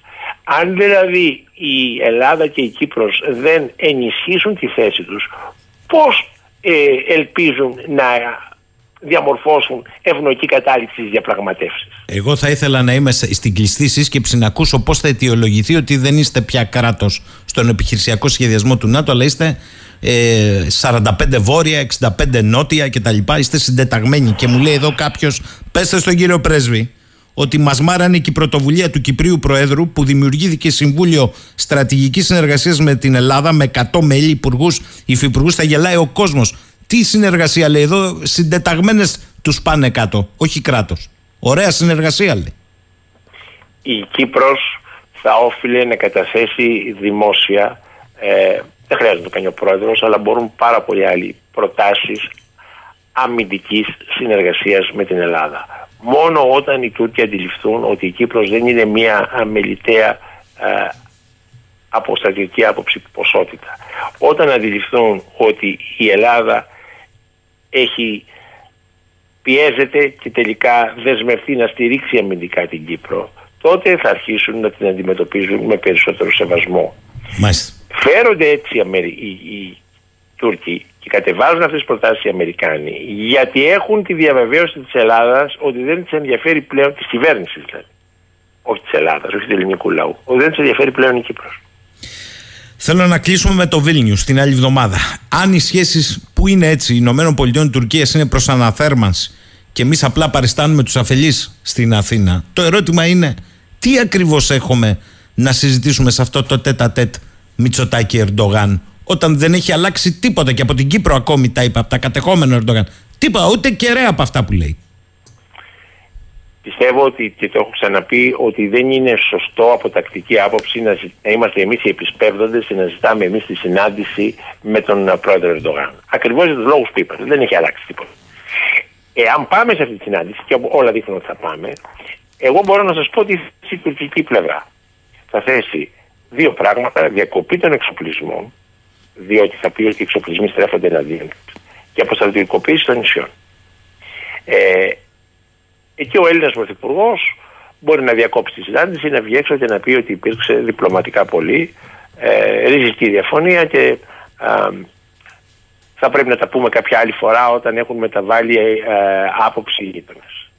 Αν καθίσει μέσα και αρχίσει να συζητάει αυτά τα ζητήματα, όπως τον έχουν ορμηνέψει οι Αμερικάνοι, να μην δημιουργήσει ρήξη. να καθίσει να τα συζητήσει Και γι' αυτό πάει και στη συνάντηση. Διότι κανονικά λέει αυτό που λέω εγώ να μην πήγαινε στη συνάντηση θα ήταν και το καλύτερο. Αφού αυτή, από αυτή τη συνάντηση θα προκύψει ρήξη, καλύτερα να μην την κάνουμε. Ε, άμα πάμε και δεν προκύψει ρήξη, θα συζητήσουμε επί των απαιτήσεων των Τούρκων. Θα τις ακούσουμε, θα καταγραφούν ως διπλωματικό και εκτιμένο ότι τις είπαμε και εμείς είτε τις αποκρούσαμε είτε επιφυλαχθήκαμε να απαντήσουμε. Ε, άρα θα έχει κατοχυρωθεί ως ένα θέμα συζήτησης. Και πιστεύω ότι αυτό είναι κάτι πάρα πολύ κακό. Και ότι ο Πρωθυπουργός ε, ε, με όλο τον σεβασμό στην πρόσφατη λαϊκή εκδοχή κάνει λάθος. Κάνει λάθος. Ξέρετε, ε, το να σε εκλέξει ο λαός δεν σημαίνει ότι γίνεσαι ξαφνικά καταπληκτικός διπλωμάτης, καταπληκτικός μαθηματικός. Ε, αυτά μόνο ο Τσαουσέσκου ήταν πρώτος όλα. Γιώργος Σαϊφαντής, θέλω να τον ευχαριστήσω. Νομίζω ότι όσο πιο καθαρά υπόθηκαν μερικά ε, βασικά ζητήματα και αυτό κάνουμε άλλωστε και πρώτων εκλογών όλο αυτό το διάστημα. Δυστυχώς ε, στο κουφού την πόρτα, πάρ την πόρτα και φύγε. Ε, μου λέει μονάχα ο φίλος ο Δημήτρης λέει σας παρακαλώ πριν κλείσετε ρωτήσει τον κύριο Πρέσβη. Όλα αυτά δεν συνιστούν στο πιάτο του Ερντογάν την απάντηση περί αναθεώρησης συνθήκων. Αν τα στενά λέγονται πια τσούκου τσούκου εις διπλή. Τουρκικά στενά. Και για όποιον άλλον θέλει στενά, δηλαδή μόνο εμείς θα το λέμε, όλοι οι άλλοι καλά το πω πρέσβης, θα τα λένε τουρκικά στενά. Ε, πολλή απόσταση έχει να πει ο Ερντογάν, παιδιά να ξαναδούμε και τη συνθήκη της Λοζάνης. Μα το έχει πει με τον πιο επίσημο τρόπο όταν ήρθε εδώ. Αυτό που με ανησυχεί κύριε Σαχίνη και επίσης πρέπει να επισημάνουμε πριν είναι ότι δεν υπάρχει καμία φωνή από κανένα άλλο ελληνικό πολιτικό κόμμα για αυτά τα οποία μόλις είπαμε. Εδώ μου λέει κάποιος αδικείται το κουκουέ, μου λέει κάποιος εδώ. Και για την Κύπρο και για τη σχέση με την Τουρκία. Τώρα ε, να, να, είμαστε σοβαροί, δεν θέλω να το αδικήσω το Κομμουνιστικό Κόμμα. Ε, ναι, όταν το ρωτήσει κανείς έχει αντίθετη άποψη. Το πρόβλημα δεν είναι να του κάνουμε ψυχανάλυση και να, να καταλήξουμε στο συμπέρασμα ότι δεν συμφωνεί. Το θέμα είναι βγαίνει μπροστά το Κομμουνιστικό Κόμμα ή οποιοδήποτε άλλο κόμμα να το κάνει αυτό πολιτικό, πολιτική σημαία να πει στον κόσμο να αντιδράσει, να, να διαφωτίσει τον κόσμο. Κάνει αγώνα γι' αυτό ή θεωρητικά είναι κατά διότι με τη θεωρία τους ότι υπάρχει τουρκική αστική τάξη η οποία τα κάνει αυτά και τα λοιπά και εμείς όπως είμαστε ενάντια και στην ελληνική αστική τάξη είμαστε ενάντια και στην τουρκική αστική τάξη μην μπαίνουμε σε τέτοιες θεωρίες. Βγαίνει μπροστά στο δρόμο. Υπάρχουν και άλλα κόμματα μέσα στη Βουλή. Άκρα του τάφου σιωπή. Καλά από το ΣΥΡΙΖΑ οι άνθρωποι είναι δεδομένοι. Δηλαδή ήρθε εδώ, τους είπε ο Μπλίνκεν και έχουν αναλάβει γραμμάτιο σιωπής και υποστήριξης όταν χρειαστεί. Αλλά από τα άλλα κόμματα κανείς. Ρυθμό Πασόκ και τα λοιπά. Θέλω λοιπόν να πω ότι ε, ε, υπάρχει κακή συγκυρία, δεν υπάρχει έλεγχος. Δεν υπάρχει κανένας έλεγχος. Και δεν τον βλέπουμε. Δηλαδή για την Κύπρο δεν βγήκε κανένα κόμμα να πει τίποτα. Εγώ δει να αντιδρούν με μονομένα άτομα. Κόμμα ποιο. Και να αντιδρά, όχι βγάζοντας μια ανακοίνωση στο γραφείο τύπου, να, ε, όπως τα αυτοκινητικά δυστυχήματα φταίει ταχύτητα ξέρω εγώ, να αντιδρά επί της ουσίας, να προτείνει αντίδραση, να, να, να καλεί τον Γεραπετρίτη να απολογηθεί για αυτό το θέμα δημόσια. Τίποτα, λέξη. Γιώργος Σαϊφαντή, θέλω να τον ευχαριστήσω θερμά. Καλό σας μεσημέρι σε εσάς, κύριε Σαχίνη, και στους ακροατές. Να είστε καλά, κύριε Αϊφαντή, πάντα. Λοιπόν, πάμε με τραγούδι στο τελευταίο διάλειμμα για σήμερα.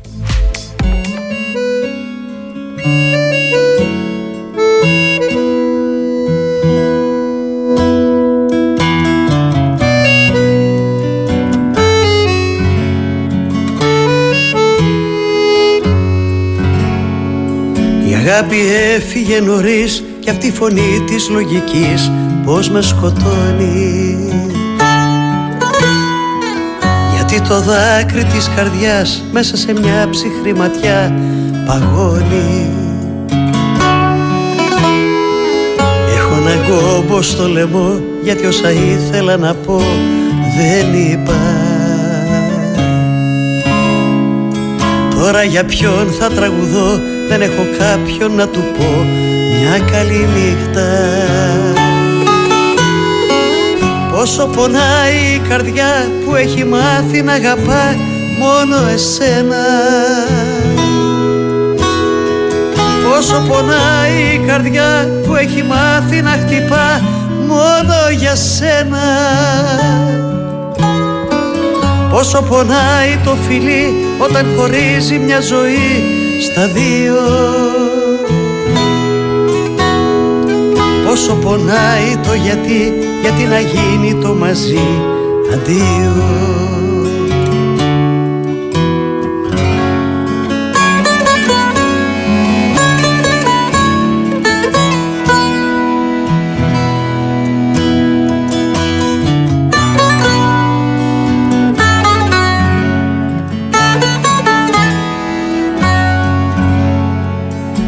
τη νύχτα η σιωπή έχει ανοίξει μια πληγή που με ματώνει. Γιατί τα λάθη της καρδιάς όποιος τα κάνει στη ζωή τα μετανιώνει. Έχω έναν κόμπο στο λαιμό γιατί όσα ήθελα να πω δεν είπα. Τώρα για ποιον θα τραγουδώ δεν έχω κάποιον να του πω μια καλή νύχτα. Όσο πονάει η καρδιά που έχει μάθει να αγαπά μόνο εσένα. Όσο πονάει η καρδιά που έχει μάθει να χτυπά μόνο για σένα.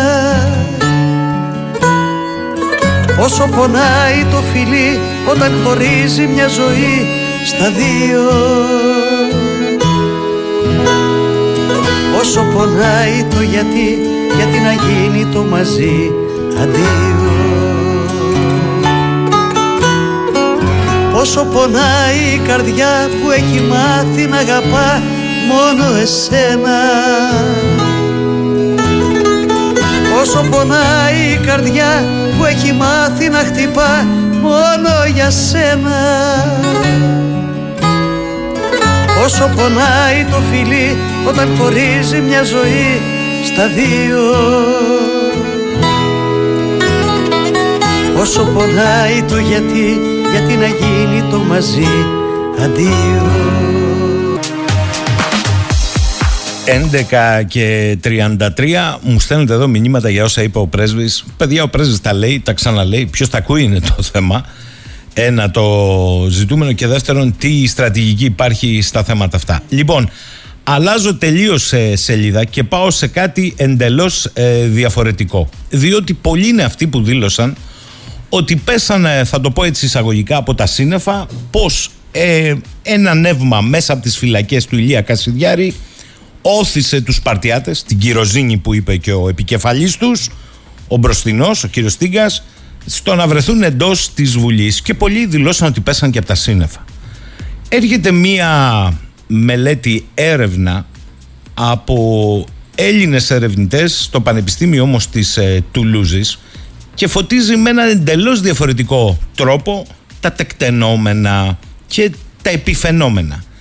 Την έρευνα υπογράφουν οι κύριοι Νίκος Μυρναίος, Δημήτρης Ελαφρόπουλος, Πάνος Τσιμπούκης, Μαθαίος Τσιμιτάκης και η κυρία Κατερίνα Μιέστρη. Από την Τουλούζη λοιπόν θα πάμε να συνομιλήσουμε με τον ερευνητή τον κύριο Δημήτρη Ελαφρόπουλο. Καλημέρα κύριε Ελαφρόπουλε. Καλημέρα σας κύριε Σταχίνη. Σας ευχαριστώ πάρα πολύ για την πρόσκληση. Και εγώ για την ανταπόκριση. Μιας και ερευνητές στο Πανεπιστήμιο της Τουλούζης, θέλω να ξεκινήσω λίγο διαφορετικά και θα έρθω στην έρευνα. Επειδή η Γαλλία αυτές τις μέρες είναι εμβρασμό πλήρως και η Τουλούζη έχει και το προνόμιο ότι έχει αναφορά ως λευκό να αναφέρεται σε αυτούς που ήρθαν από τη ζώνη του Μαγκρέπ και δει την Αλγερία, μείνανε εκεί προσωρινά και τελικώς ήταν και εντελώς διαφορετικό πράγμα από τους Παριζιάνους. Θέλω να πω πολύ πιο σκληροί, διότι ερχόντουσαν από την εμπεδομένη απεικιοκρατία. Ακούω λοιπόν ότι δύο μέρες, πάνω στη μελέτη σας είναι στην ουσία, η γαλλική κυβέρνηση, το γαλλικό κράτος ελέγχει τα μέσα κοινωνικής δικτύωσης. Στην ουσία επιβάλλεις σιγεία ασυρμάτου για να μην αναμεταδίδονται οι εικόνες των συγκρούσεων.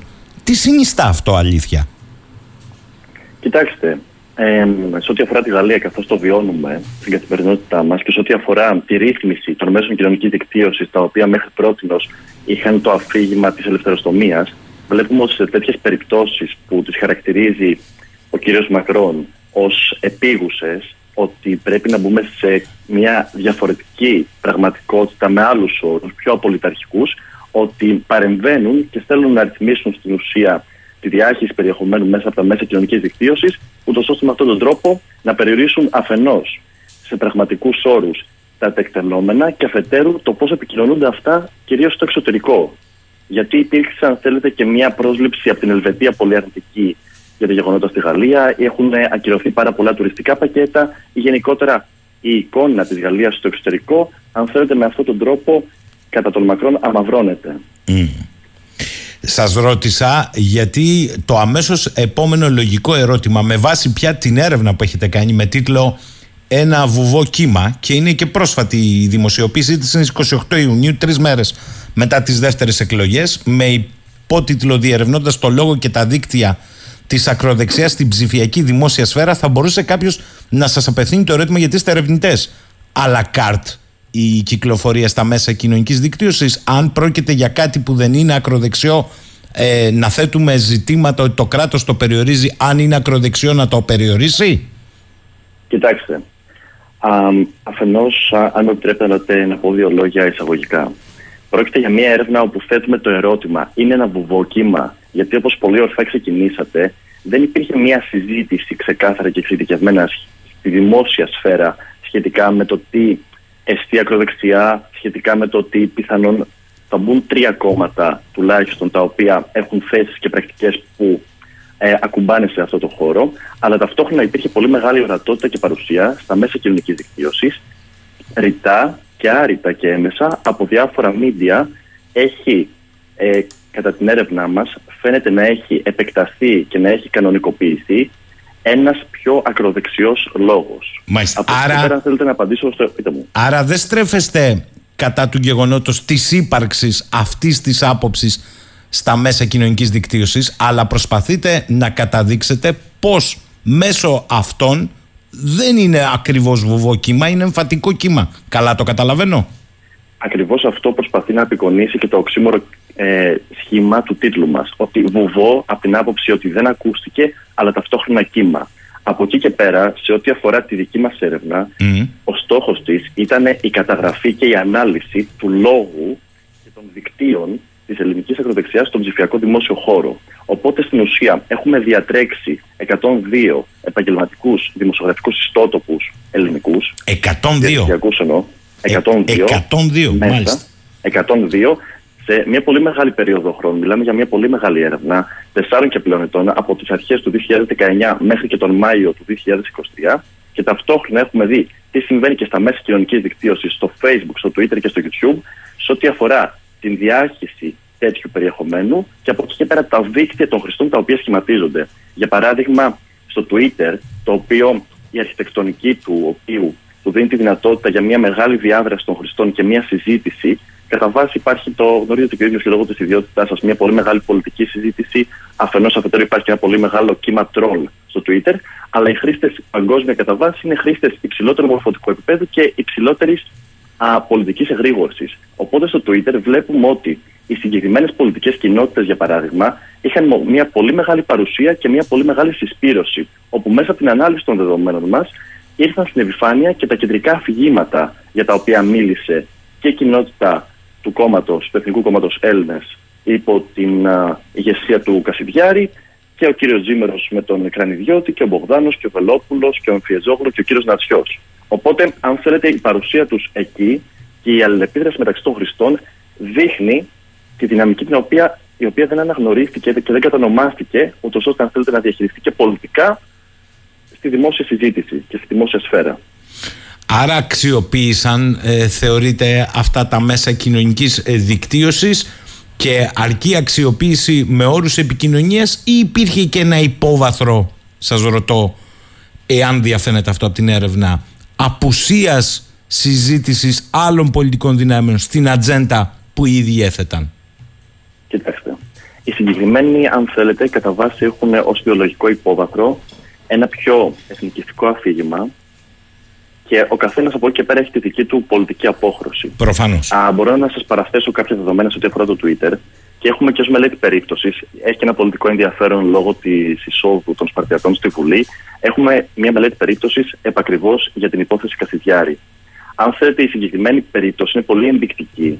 Μιλάμε για μια κοινότητα η οποία ε, είχε μια πολύ έντονη παρουσία και στο YouTube και στο Twitter με επαληθευμένο λογαριασμό ο Ηλίας Κασιτιάρης καθώς εξέτειε την ε, δεκα, νομίζω 13 και πλέον ετών ποινή φυλάκισης.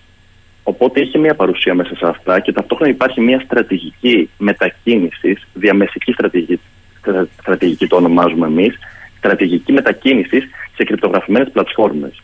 Υπάρχει για παράδειγμα, υπάρχουν πολύ μεγάλα groups και στο Viber και περισσότερο προς το Telegram κινούνται, όπου α, μέσα στο, στα πολιτικά τεκτενόμενα εκεί γίνεται μια μεγαλύτερη συσπήρωση και μια μεγαλύτερη α, επικοινωνία του περιεχομένου μεταξύ αυτής της κοινότητας. Τώρα μέσα στο πολιτικό συγκείμενο, αν μου επιτρέπετε μια γρήγορη κουβέντα, η συγκεκριμένη κοινότητα, η κοινότητα του Ηλία Κασιδιάρη, ε, έδρασε με διάφορους τρόπους και εμείς συζητάμε και θέτουμε κατά βάση το ερώτημα, γιατί και στην έρευνα και στην Ακαδημία είναι ο στόχος μας ο βασικός να θέτουμε καλά ερωτήματα, τα οποία από εκεί και πέρα μπορείτε και εσείς ως δημοσιογράφοι και η πολιτική α, κοινότητα να τα χρησιμοποιήσουν και να τα αξιοποιήσουν, ούτως ώστε αν θέλετε να έχουμε καλύτερα πολιτικά αποτελέσματα. Εμείς φέρνουμε εκεί τα ερωτήματα το κατά πόσο λειτουργήσαν οι αλλεπάλληλες τροπολογίες που έφερε η κυβέρνηση της Δημοκρατίας. Βλέπουμε ότι έφεραν μια πολύ μεγάλη ορατότητα της συγκεκριμένης κοινότητας στα μέσα, στα μίντια, έπαιξε πολύ με απλά λόγια ο Κασιδιάρης και ταυτόχρονα πυροδότησε αυτό και τους κινητοποίησε στο να έχουν μια πολύ μεγαλύτερη συσπήρωση ως κοινότητα και να έχουν και ένα αφήγημα αντισυστημικότητας. Συγκεκριμένα αναφέρουμε πως ε, περιγράφουν όλη την υπόλοιπη πολιτική κοινότητα ως ένα ενιαίο, ομογενοποιημένο, συστημικό όλων, ενώ οι ίδιοι αυτοπαρουσιάζονται ως ένα διαφοροποιημένο αντισυστημικό μέρος, σε μια κατεύθυνση περισσότερο αντιπολιτικής. Άρα μου λέτε ότι οι νομοθετικές ε, δράσεις, πρωτοβουλίες ε, της κυβέρνησης και αυτές που ψηφίστηκαν μαζί με το Πασόκ από ό,τι θυμάμαι λειτουργούσαν ως πυροκρουστήρας στα γκρουπ της ομάδας Κασιδιάρη για να καταδεικνύουν τη διαφορά και με αυτόν τον τρόπο να περνάνε; Um, σας λέω πως αυτές οι αλλεπάλληλες τροπολογίες έδωσαν μια πολύ μεγάλη έφεραν στην επικαιρότητα με απλά λόγια την υπόθεση και ταυτόχρονα πυροδότησαν και συσπήρωσαν τον πυρήνα του αφηγήματός τους περί αντισυστημικότητας και ότι προσπαθούν να μας καταδικάσουν με τις τροπολογίες, να μας απαγορεύσουν την είσοδο στις εκλογές. Οι ίδιοι, αν θέλετε, επέρονται ε, και μιλάνε για μια πολιτική καταδίκη του Ηλία Κασιδιάρη και όχι για μια ποινική καταδίκη για σύσταση εγκληματικής οργάνωσης, το οποίο, αν θέλετε, είναι ενδεικτικό της πολιτικής τους τοποθέτησης στο συγκεκριμένο ζήτημα. Και από εκεί και πέρα, αν θέλετε, υπάρχει και μια συσπήρωση στο λόγο τους. Εγώ συγκεκριμένα έχω ασχοληθεί με την κοινωνιογλωσσολογική έρευνα. Ναι. Και βλέπουμε ότι ακόμα και ο λόγος τους συσπηρώνεται και βασίζεται σε κάποιες συγκεκριμένες λέξεις κλειδιά, οι οποίες απηχούν α, τη δομή του αφηγήματός τους. Για παράδειγμα, παρατηρούμε αρχαιοπρεπές λεξιλόγια, όπου μυθοποιείται η αρχαία Ελλάδα με διάφορους τρόπους, Υπάρχει ένα εθνικό αφήγημα με χρήση πάρα πολλών νεολογισμών και σύνθετων λέξεων, όπως εθνοπροδότες, εθνομηδενιστές και ούτω καθεξής.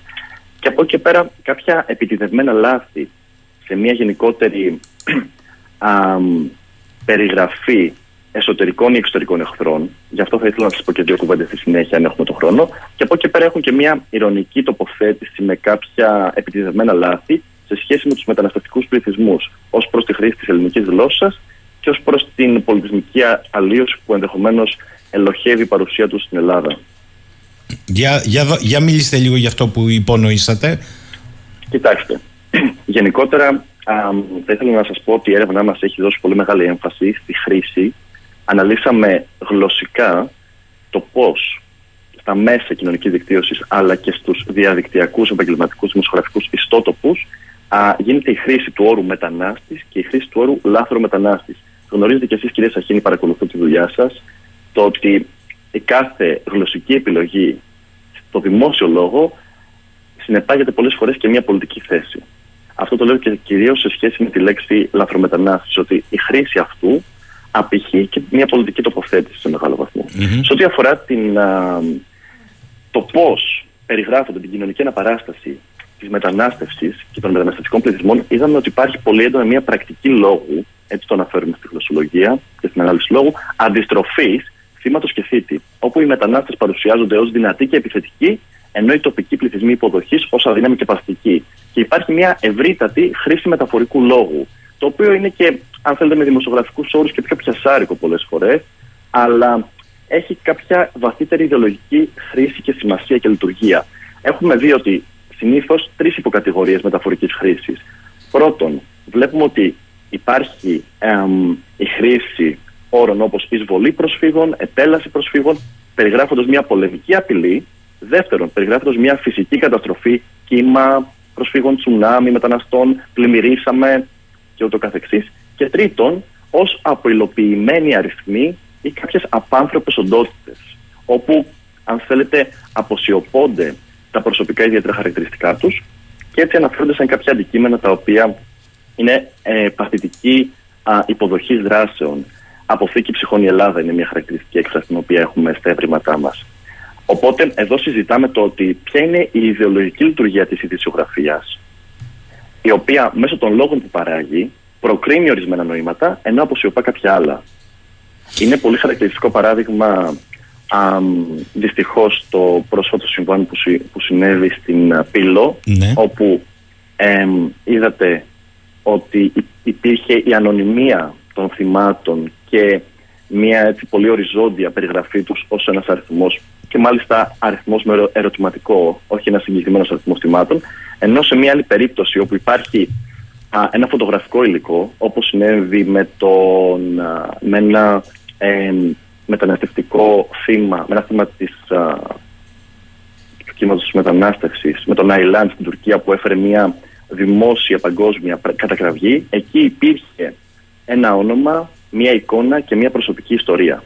Δεν βλέπουμε να γίνεται συζήτηση στη δημόσια σφαίρα και κυρίως στα μέσα, στα μίδια, σε ό,τι αφορά τις αιτήσεις μετανάστευσης, οι οποίες είναι πολλές φορές η γενεσιουργός αιτία α, και δίνεται έμφαση περισσότερο στο σύμπτωμα. Αυτό έχει να κάνει σίγουρα και με τη λογική που ακολουθούν τα μέσα. Και τα μέσα κυρίως αναφέρομαι στα κυρίαρχα μέσα και στα κεντρικά μέσα και τα αστικά μέσα. Γιατί και ο ίδιος έχω ζήσει αρκετά χρόνια στη Θράκη, σπούδασα στην Κομωτινή και γνωρίζω πολύ καλά τη δουλειά που γίνεται και την προσέγγιση που έχουν τα τοπικά μέσα σε σχέση με, και με τέτοια ζητήματα αλλά και με πολλά άλλα. Για παράδειγμα, τα μέσα, ε, μια τελευταία κουβέντα, Ναι, ναι. ότι ο τρόπος που επηρεάζουν την κοινή γνώμη γίνεται με δύο τρόπους. Αφενός, με το κατά πόσο μιλάνε για κάτι, με το χώρο που δίνεται λοιπόν την ιδιοσιογραφία και την ατζέντα λοιπόν που θέτουν, και αφετέρου με το πώς αναφέρονται σε ένα ζήτημα, με την πλαισίωση αυτού του ζητήματος. Σωστές οι επισημάνσεις. Κύριε Λαφρόπουλε, από την άλλη, και το ρωτώ πιο πρακτικά, δεν ξέρω αν και κατά πόσον, και καταρχάς, επειδή με ρωτάνε αρκετοί, η έρευνα είναι ανοιχτή, είναι προσβάσιμη στον ε, κόσμο τον απλό. Βεβαίως.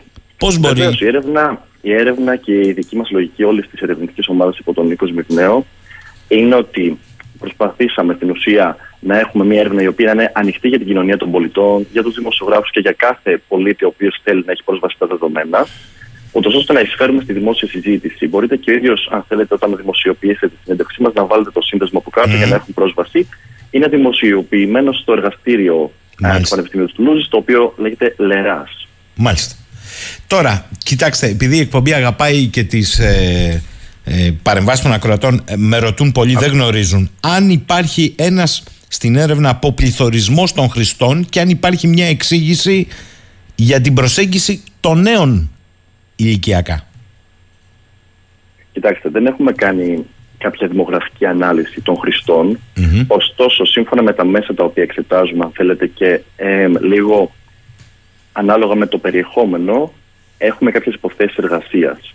Βλέπουμε, για παράδειγμα, ότι όταν σας μιλάω για τη διαμεσική στρατηγική από την κοινότητα του καθηγητιάρη, καταλαβαίνετε ότι σε ό,τι αφορά το Telegram, το TikTok, α, το Instagram, ότι η χρήση γίνεται κυρίως από νεότερους χρήστες. Σωστά. Ε, επόμενο. Και γίνεται και μια ευρύτατη χρήση, πιθανόν τα έχετε συναντήσει κι εσείς, και πάρα πολλών α, memes. Δηλαδή έχουν πάρα πολλά σκίτσα με σημερινούς πιο σύγχρονους όρους, όπου απεικονίζεται ένας ε, λευκός μπρατσωμένος άντρας με ένα φτιάρι να διώχνει όλα τα κόμματα Νέα Δημοκρατία, ΣΥΡΙΖΑ, ΠΑΣΟΚ και ΚΚΕ έξω από την Ελλάδα. Μάλιστα. Αυτή είναι Όλα η, αυτά είναι μέσα στην έρευνα. η γνωστή γενίκευση στο τσουβάλιασμα. Αλλά ε, εδώ με ρωτάνε άλλοι και νομίζω θα συμφωνήσω μαζί τους στο ερώτημα. Μήπως η ατζέντα στην οποία επιδίδονται στα μέσα κοινωνικής δικτύωσης, πέρα από τη φρασολογία που χρησιμοποιούν, καλά το λέτε εσείς, τα κεντρικά μέσα ε, είτε ιστότοποι, είναι μία ατζέντα την οποία έχουν εγκαταλείψει άλλες πολιτικές δυνάμεις, δηλαδή η αναφορά στη λέξη πατρίδα για τον χώρο της κέντρο-κέντρο αριστεράς έχει γίνει έγκλημα καθοσιώσεως, ενώ δεν θα έπρεπε. Μήπως λοιπόν Κοιτάξτε. βρίσκουν αυτό το πεδίο; Κοιτάξτε, είναι εύλογο το ερώτημά σας και συγκεκριμένα το διαπραγματευόμαστε ακριβώς αυτό.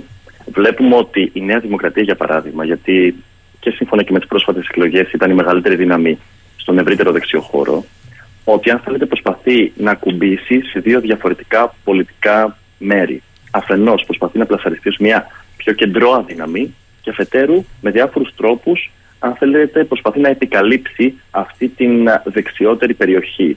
Με ποιο τρόπο γίνεται αυτό; Υπάρχει ένα φαινόμενο, όπως το αναφέρουμε και είναι πολύ ενδεικτικό, ανταγωνισμού νομιμοποίησης μεταξύ των δεξιών και ακροδεξιών δυνάμεων.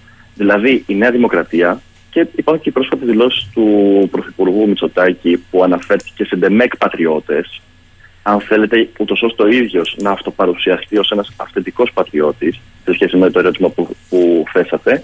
Και από εκεί πέρα βλέπουμε ότι ακόμα και σε πλατφόρμες όπως το Twitter υπάρχουν πάρα πολλοί πόλοι που είναι υποστηρικτές της Νέας Δημοκρατίας. Υπάρχει ένας πολύ μεγάλος γράφος που χρησιμοποιούμε στην έρευνά μας.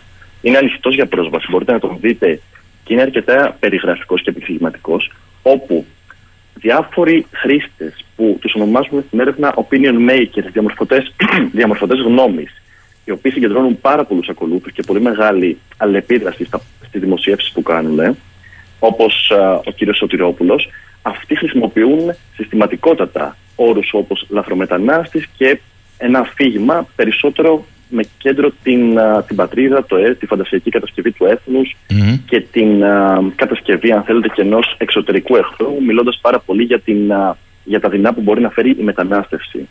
Από την άλλη, ε, κύριε Λαφρόπουλε, αγγίζει η έρευνα θέματα, θα σας πω, ε, της λεγόμενης, ας το πούμε, κέντρο-κέντρο αριστερής ατζέντας. Δηλαδή, όταν προμετωπίδα γίνεται η walk αντίληψη και την ίδια στιγμή παραγνωρίζονται δικαιώματα ή συζητήσεις γύρω από το μεταναστευτικό προσφυγικό, γύρω από τα δικαιώματα στο χώρο εργασίας και μείζον γίνονται όλα, όχι ότι δεν πρέπει να συζητιούνται, πρέπει, αλλά όλη η walk agenda είναι το μείζον, δεν δημιουργείται ένα κενό το οποίο ο άλλος από τη στιγμή που το συζητά, με τον τρόπο που το συζητά, κερδίζει.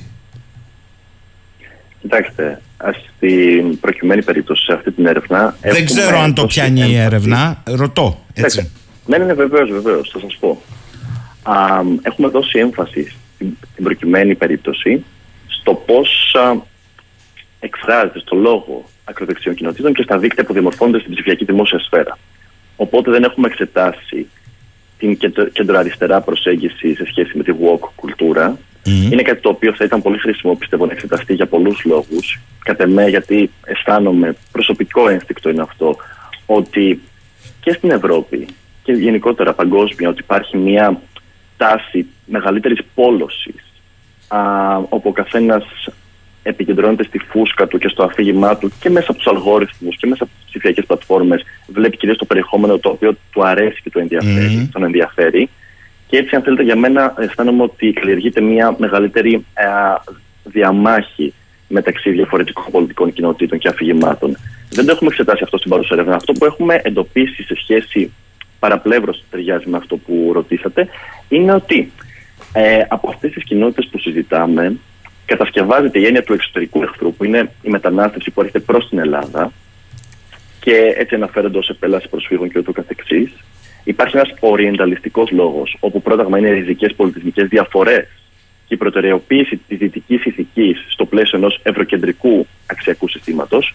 Και σε ό,τι αφορά την αριστερά, κατασκευάζεται ως ένας εσωτερικός εχθρός μέσα στην χώρα, μέσα στην έννοια της πατρίδας όπως την περιγράφουν, όπου τους περιγράφουν ως εθνοπροδότες και υπάρχουν κάποιες ομάδες και στο Facebook που μιλάνε για εγκλήματα της αριστεράς και κατά βάση α, ανακοινούν εμφυλιοπολεμικά α, ζητήματα. Τώρα, ε, με ρωτάνε πάρα πολύ, εάν προκύπτει από την έρευνά σας ότι τελικά αυτό το βουβό κύμα δεν, μόνο βουβό που δεν είναι; Απολύτως. Απολύτως. Απολύτως. Θα έλεγα πως ε, θέτουμε αυτό το ερώτημα και με έναν ε, τρόπο που θέλουμε να το φέρουμε στην προμετωπίδα της ερευνάς μας ότι είναι βουβοκύμα. Αν, αν μπορούσα να απαντήσω με έναν πιο απλό τρόπο θα έλεγα σε καμία περίπτωση. Εν τέλει δεν είναι βουβοκύμα. ξεκινήσατε πολύ ορθά κατ' εμέ με το ότι κάποιοι ε, φαίνεται να έπεσαν από τα σύννεφα ή να εξαφνιάστηκαν πολύ με το εκλογικό αποτέλεσμα. Ε, εντάξει, το είπα και με την άλλη εννιά. Θα περίμενα περισσότεροι να έχουν ξαφνιαστεί πώς ένας έγκλειστος κάνει χρήση μέσων κοινωνικής δικτύωσης κινητών, πλατφορμών, τηλεδιασκέψεων. Αυτά πέρα βρέχει. Άρα ο, ο καθένας θα μπορούσε, αλλά είναι άλλο θέμα αυτό. Ελάτε. Αυτά τα συζητάμε, ωστόσο υπήρχε μια συστηματική παρουσία τους σε όλες αυτές τις πλατφόρμες, οπότε μπορείτε να το δείτε και μέσα στην έρευνα. Σε ό,τι αφορά τη, τη βασική ερώτηση που θέσατε εσεί και οι ακροατές σας, παρατηρούμε ότι μέσα στα χρόνια έχει α, αυτό το, το αφήγημα, ένας πιο ακροδεξιός λόγος και πιο αν θέλετε πολιτικός λόγος, έχει επεκταθεί, έχει γίνει τάση, έχει νομιμοποιηθεί αισθητικά, πολιτισμικά, ιδεολογικά και κατά βάση πολιτικά. Δηλαδή, με τον τρόπο πολλές φορές που νοηματοδοτείται κάτι από τα, από τα media, γίνεται με έναν τρόπο οριστικό, όπου αποκλείονται οι εναλλακτικές αναγνώσεις και έτσι τίθενται τα όρια της δημόσιας συζήτησης, τι μπορεί να υποθεί και τι όχι. Αυτό γίνεται με έναν τρόπο που στην ουσία έχουν έρθει στην επιφάνεια πάρα πολλές πιο, αν θέλετε, σε, σε άλλες εποχές θα φαινόταν πολύ πιο φανατισμένες τοποθετήσεις. Και έχουν κανονικοποιη, έχει κανονικοποιηθεί η χρήση όρων όπως λαθρομετανάστης ή η συμπαράταξη μετανάστευσης και εγκληματικότητας. Πολύ εύκολα κανείς μπορεί να μιλάει για αντιπολιτικές, αντιδημοκρατικές προσεγγίσεις. Οπότε αυτά αν θέλετε με το να γίνονται τάση σε μεγάλο βαθμό έχουν και κανονικοποιηθεί. Οπότε θα έλεγα με μια άλλη λέξη έτσι, λίγο πιο περιγραφική ότι έχει απενοχοποιηθεί η χρήση πολλών όρων στη δημόσια σφαίρα και αυτό κατά με ελοχεύει και κάποιους α, πολιτικούς κινδύνους στη συνέχεια. Μάλιστα.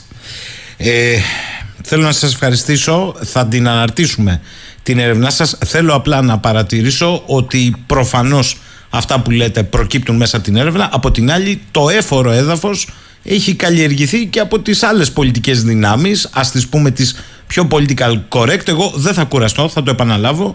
Όταν οι αναφορές σε λέξεις πατρίδα για κάποιους πολιτικούς χώρους καλώς εννοούμενους είναι έγκλημα καθοσιώσεως υπάρχει πρόβλημα διότι τότε την ατζέντα την πυρπολούν χώροι που μπορούν να κάνουν παιχνίδι ο, κατά πώς βολεύει αυτές ο κόσμος αντιλαμβάνεται αδιόρατα τα ζητήματα που δημιουργούνται για χώρους όπως η Ελλάδα που μάλλον χώρες όπως η Ελλάδα που τείνουν να μετατραπούν σε χώρους σχεδιασμών άλλων υπερεθνικών οργανισμών ώρα ΝΑΤΟ και σου λέει αφού κανείς άλλος θα ακούσω αυτόν αυτό εννοούσα. Κοιτάξτε. Κύριε Λαφρόπουλε. Πολύ... Κοιτάξτε.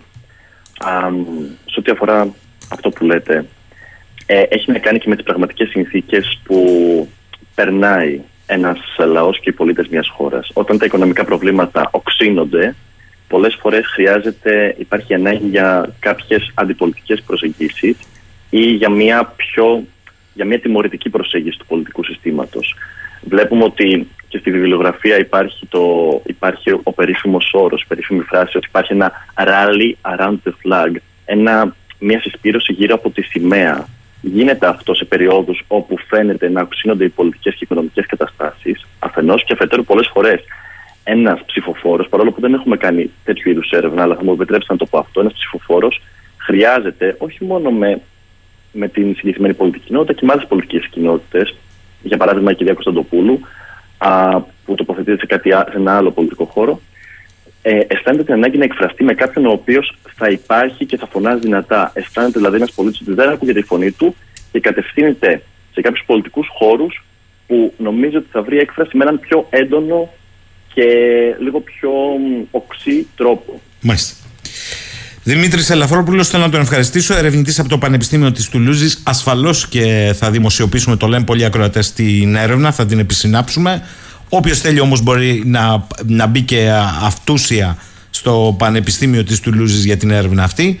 Κύριε Ελαφρόπουλε, σας ευχαριστώ πάρα πολύ. Καλή σας ημέρα από το Είστε Ηράκλειο. καλά.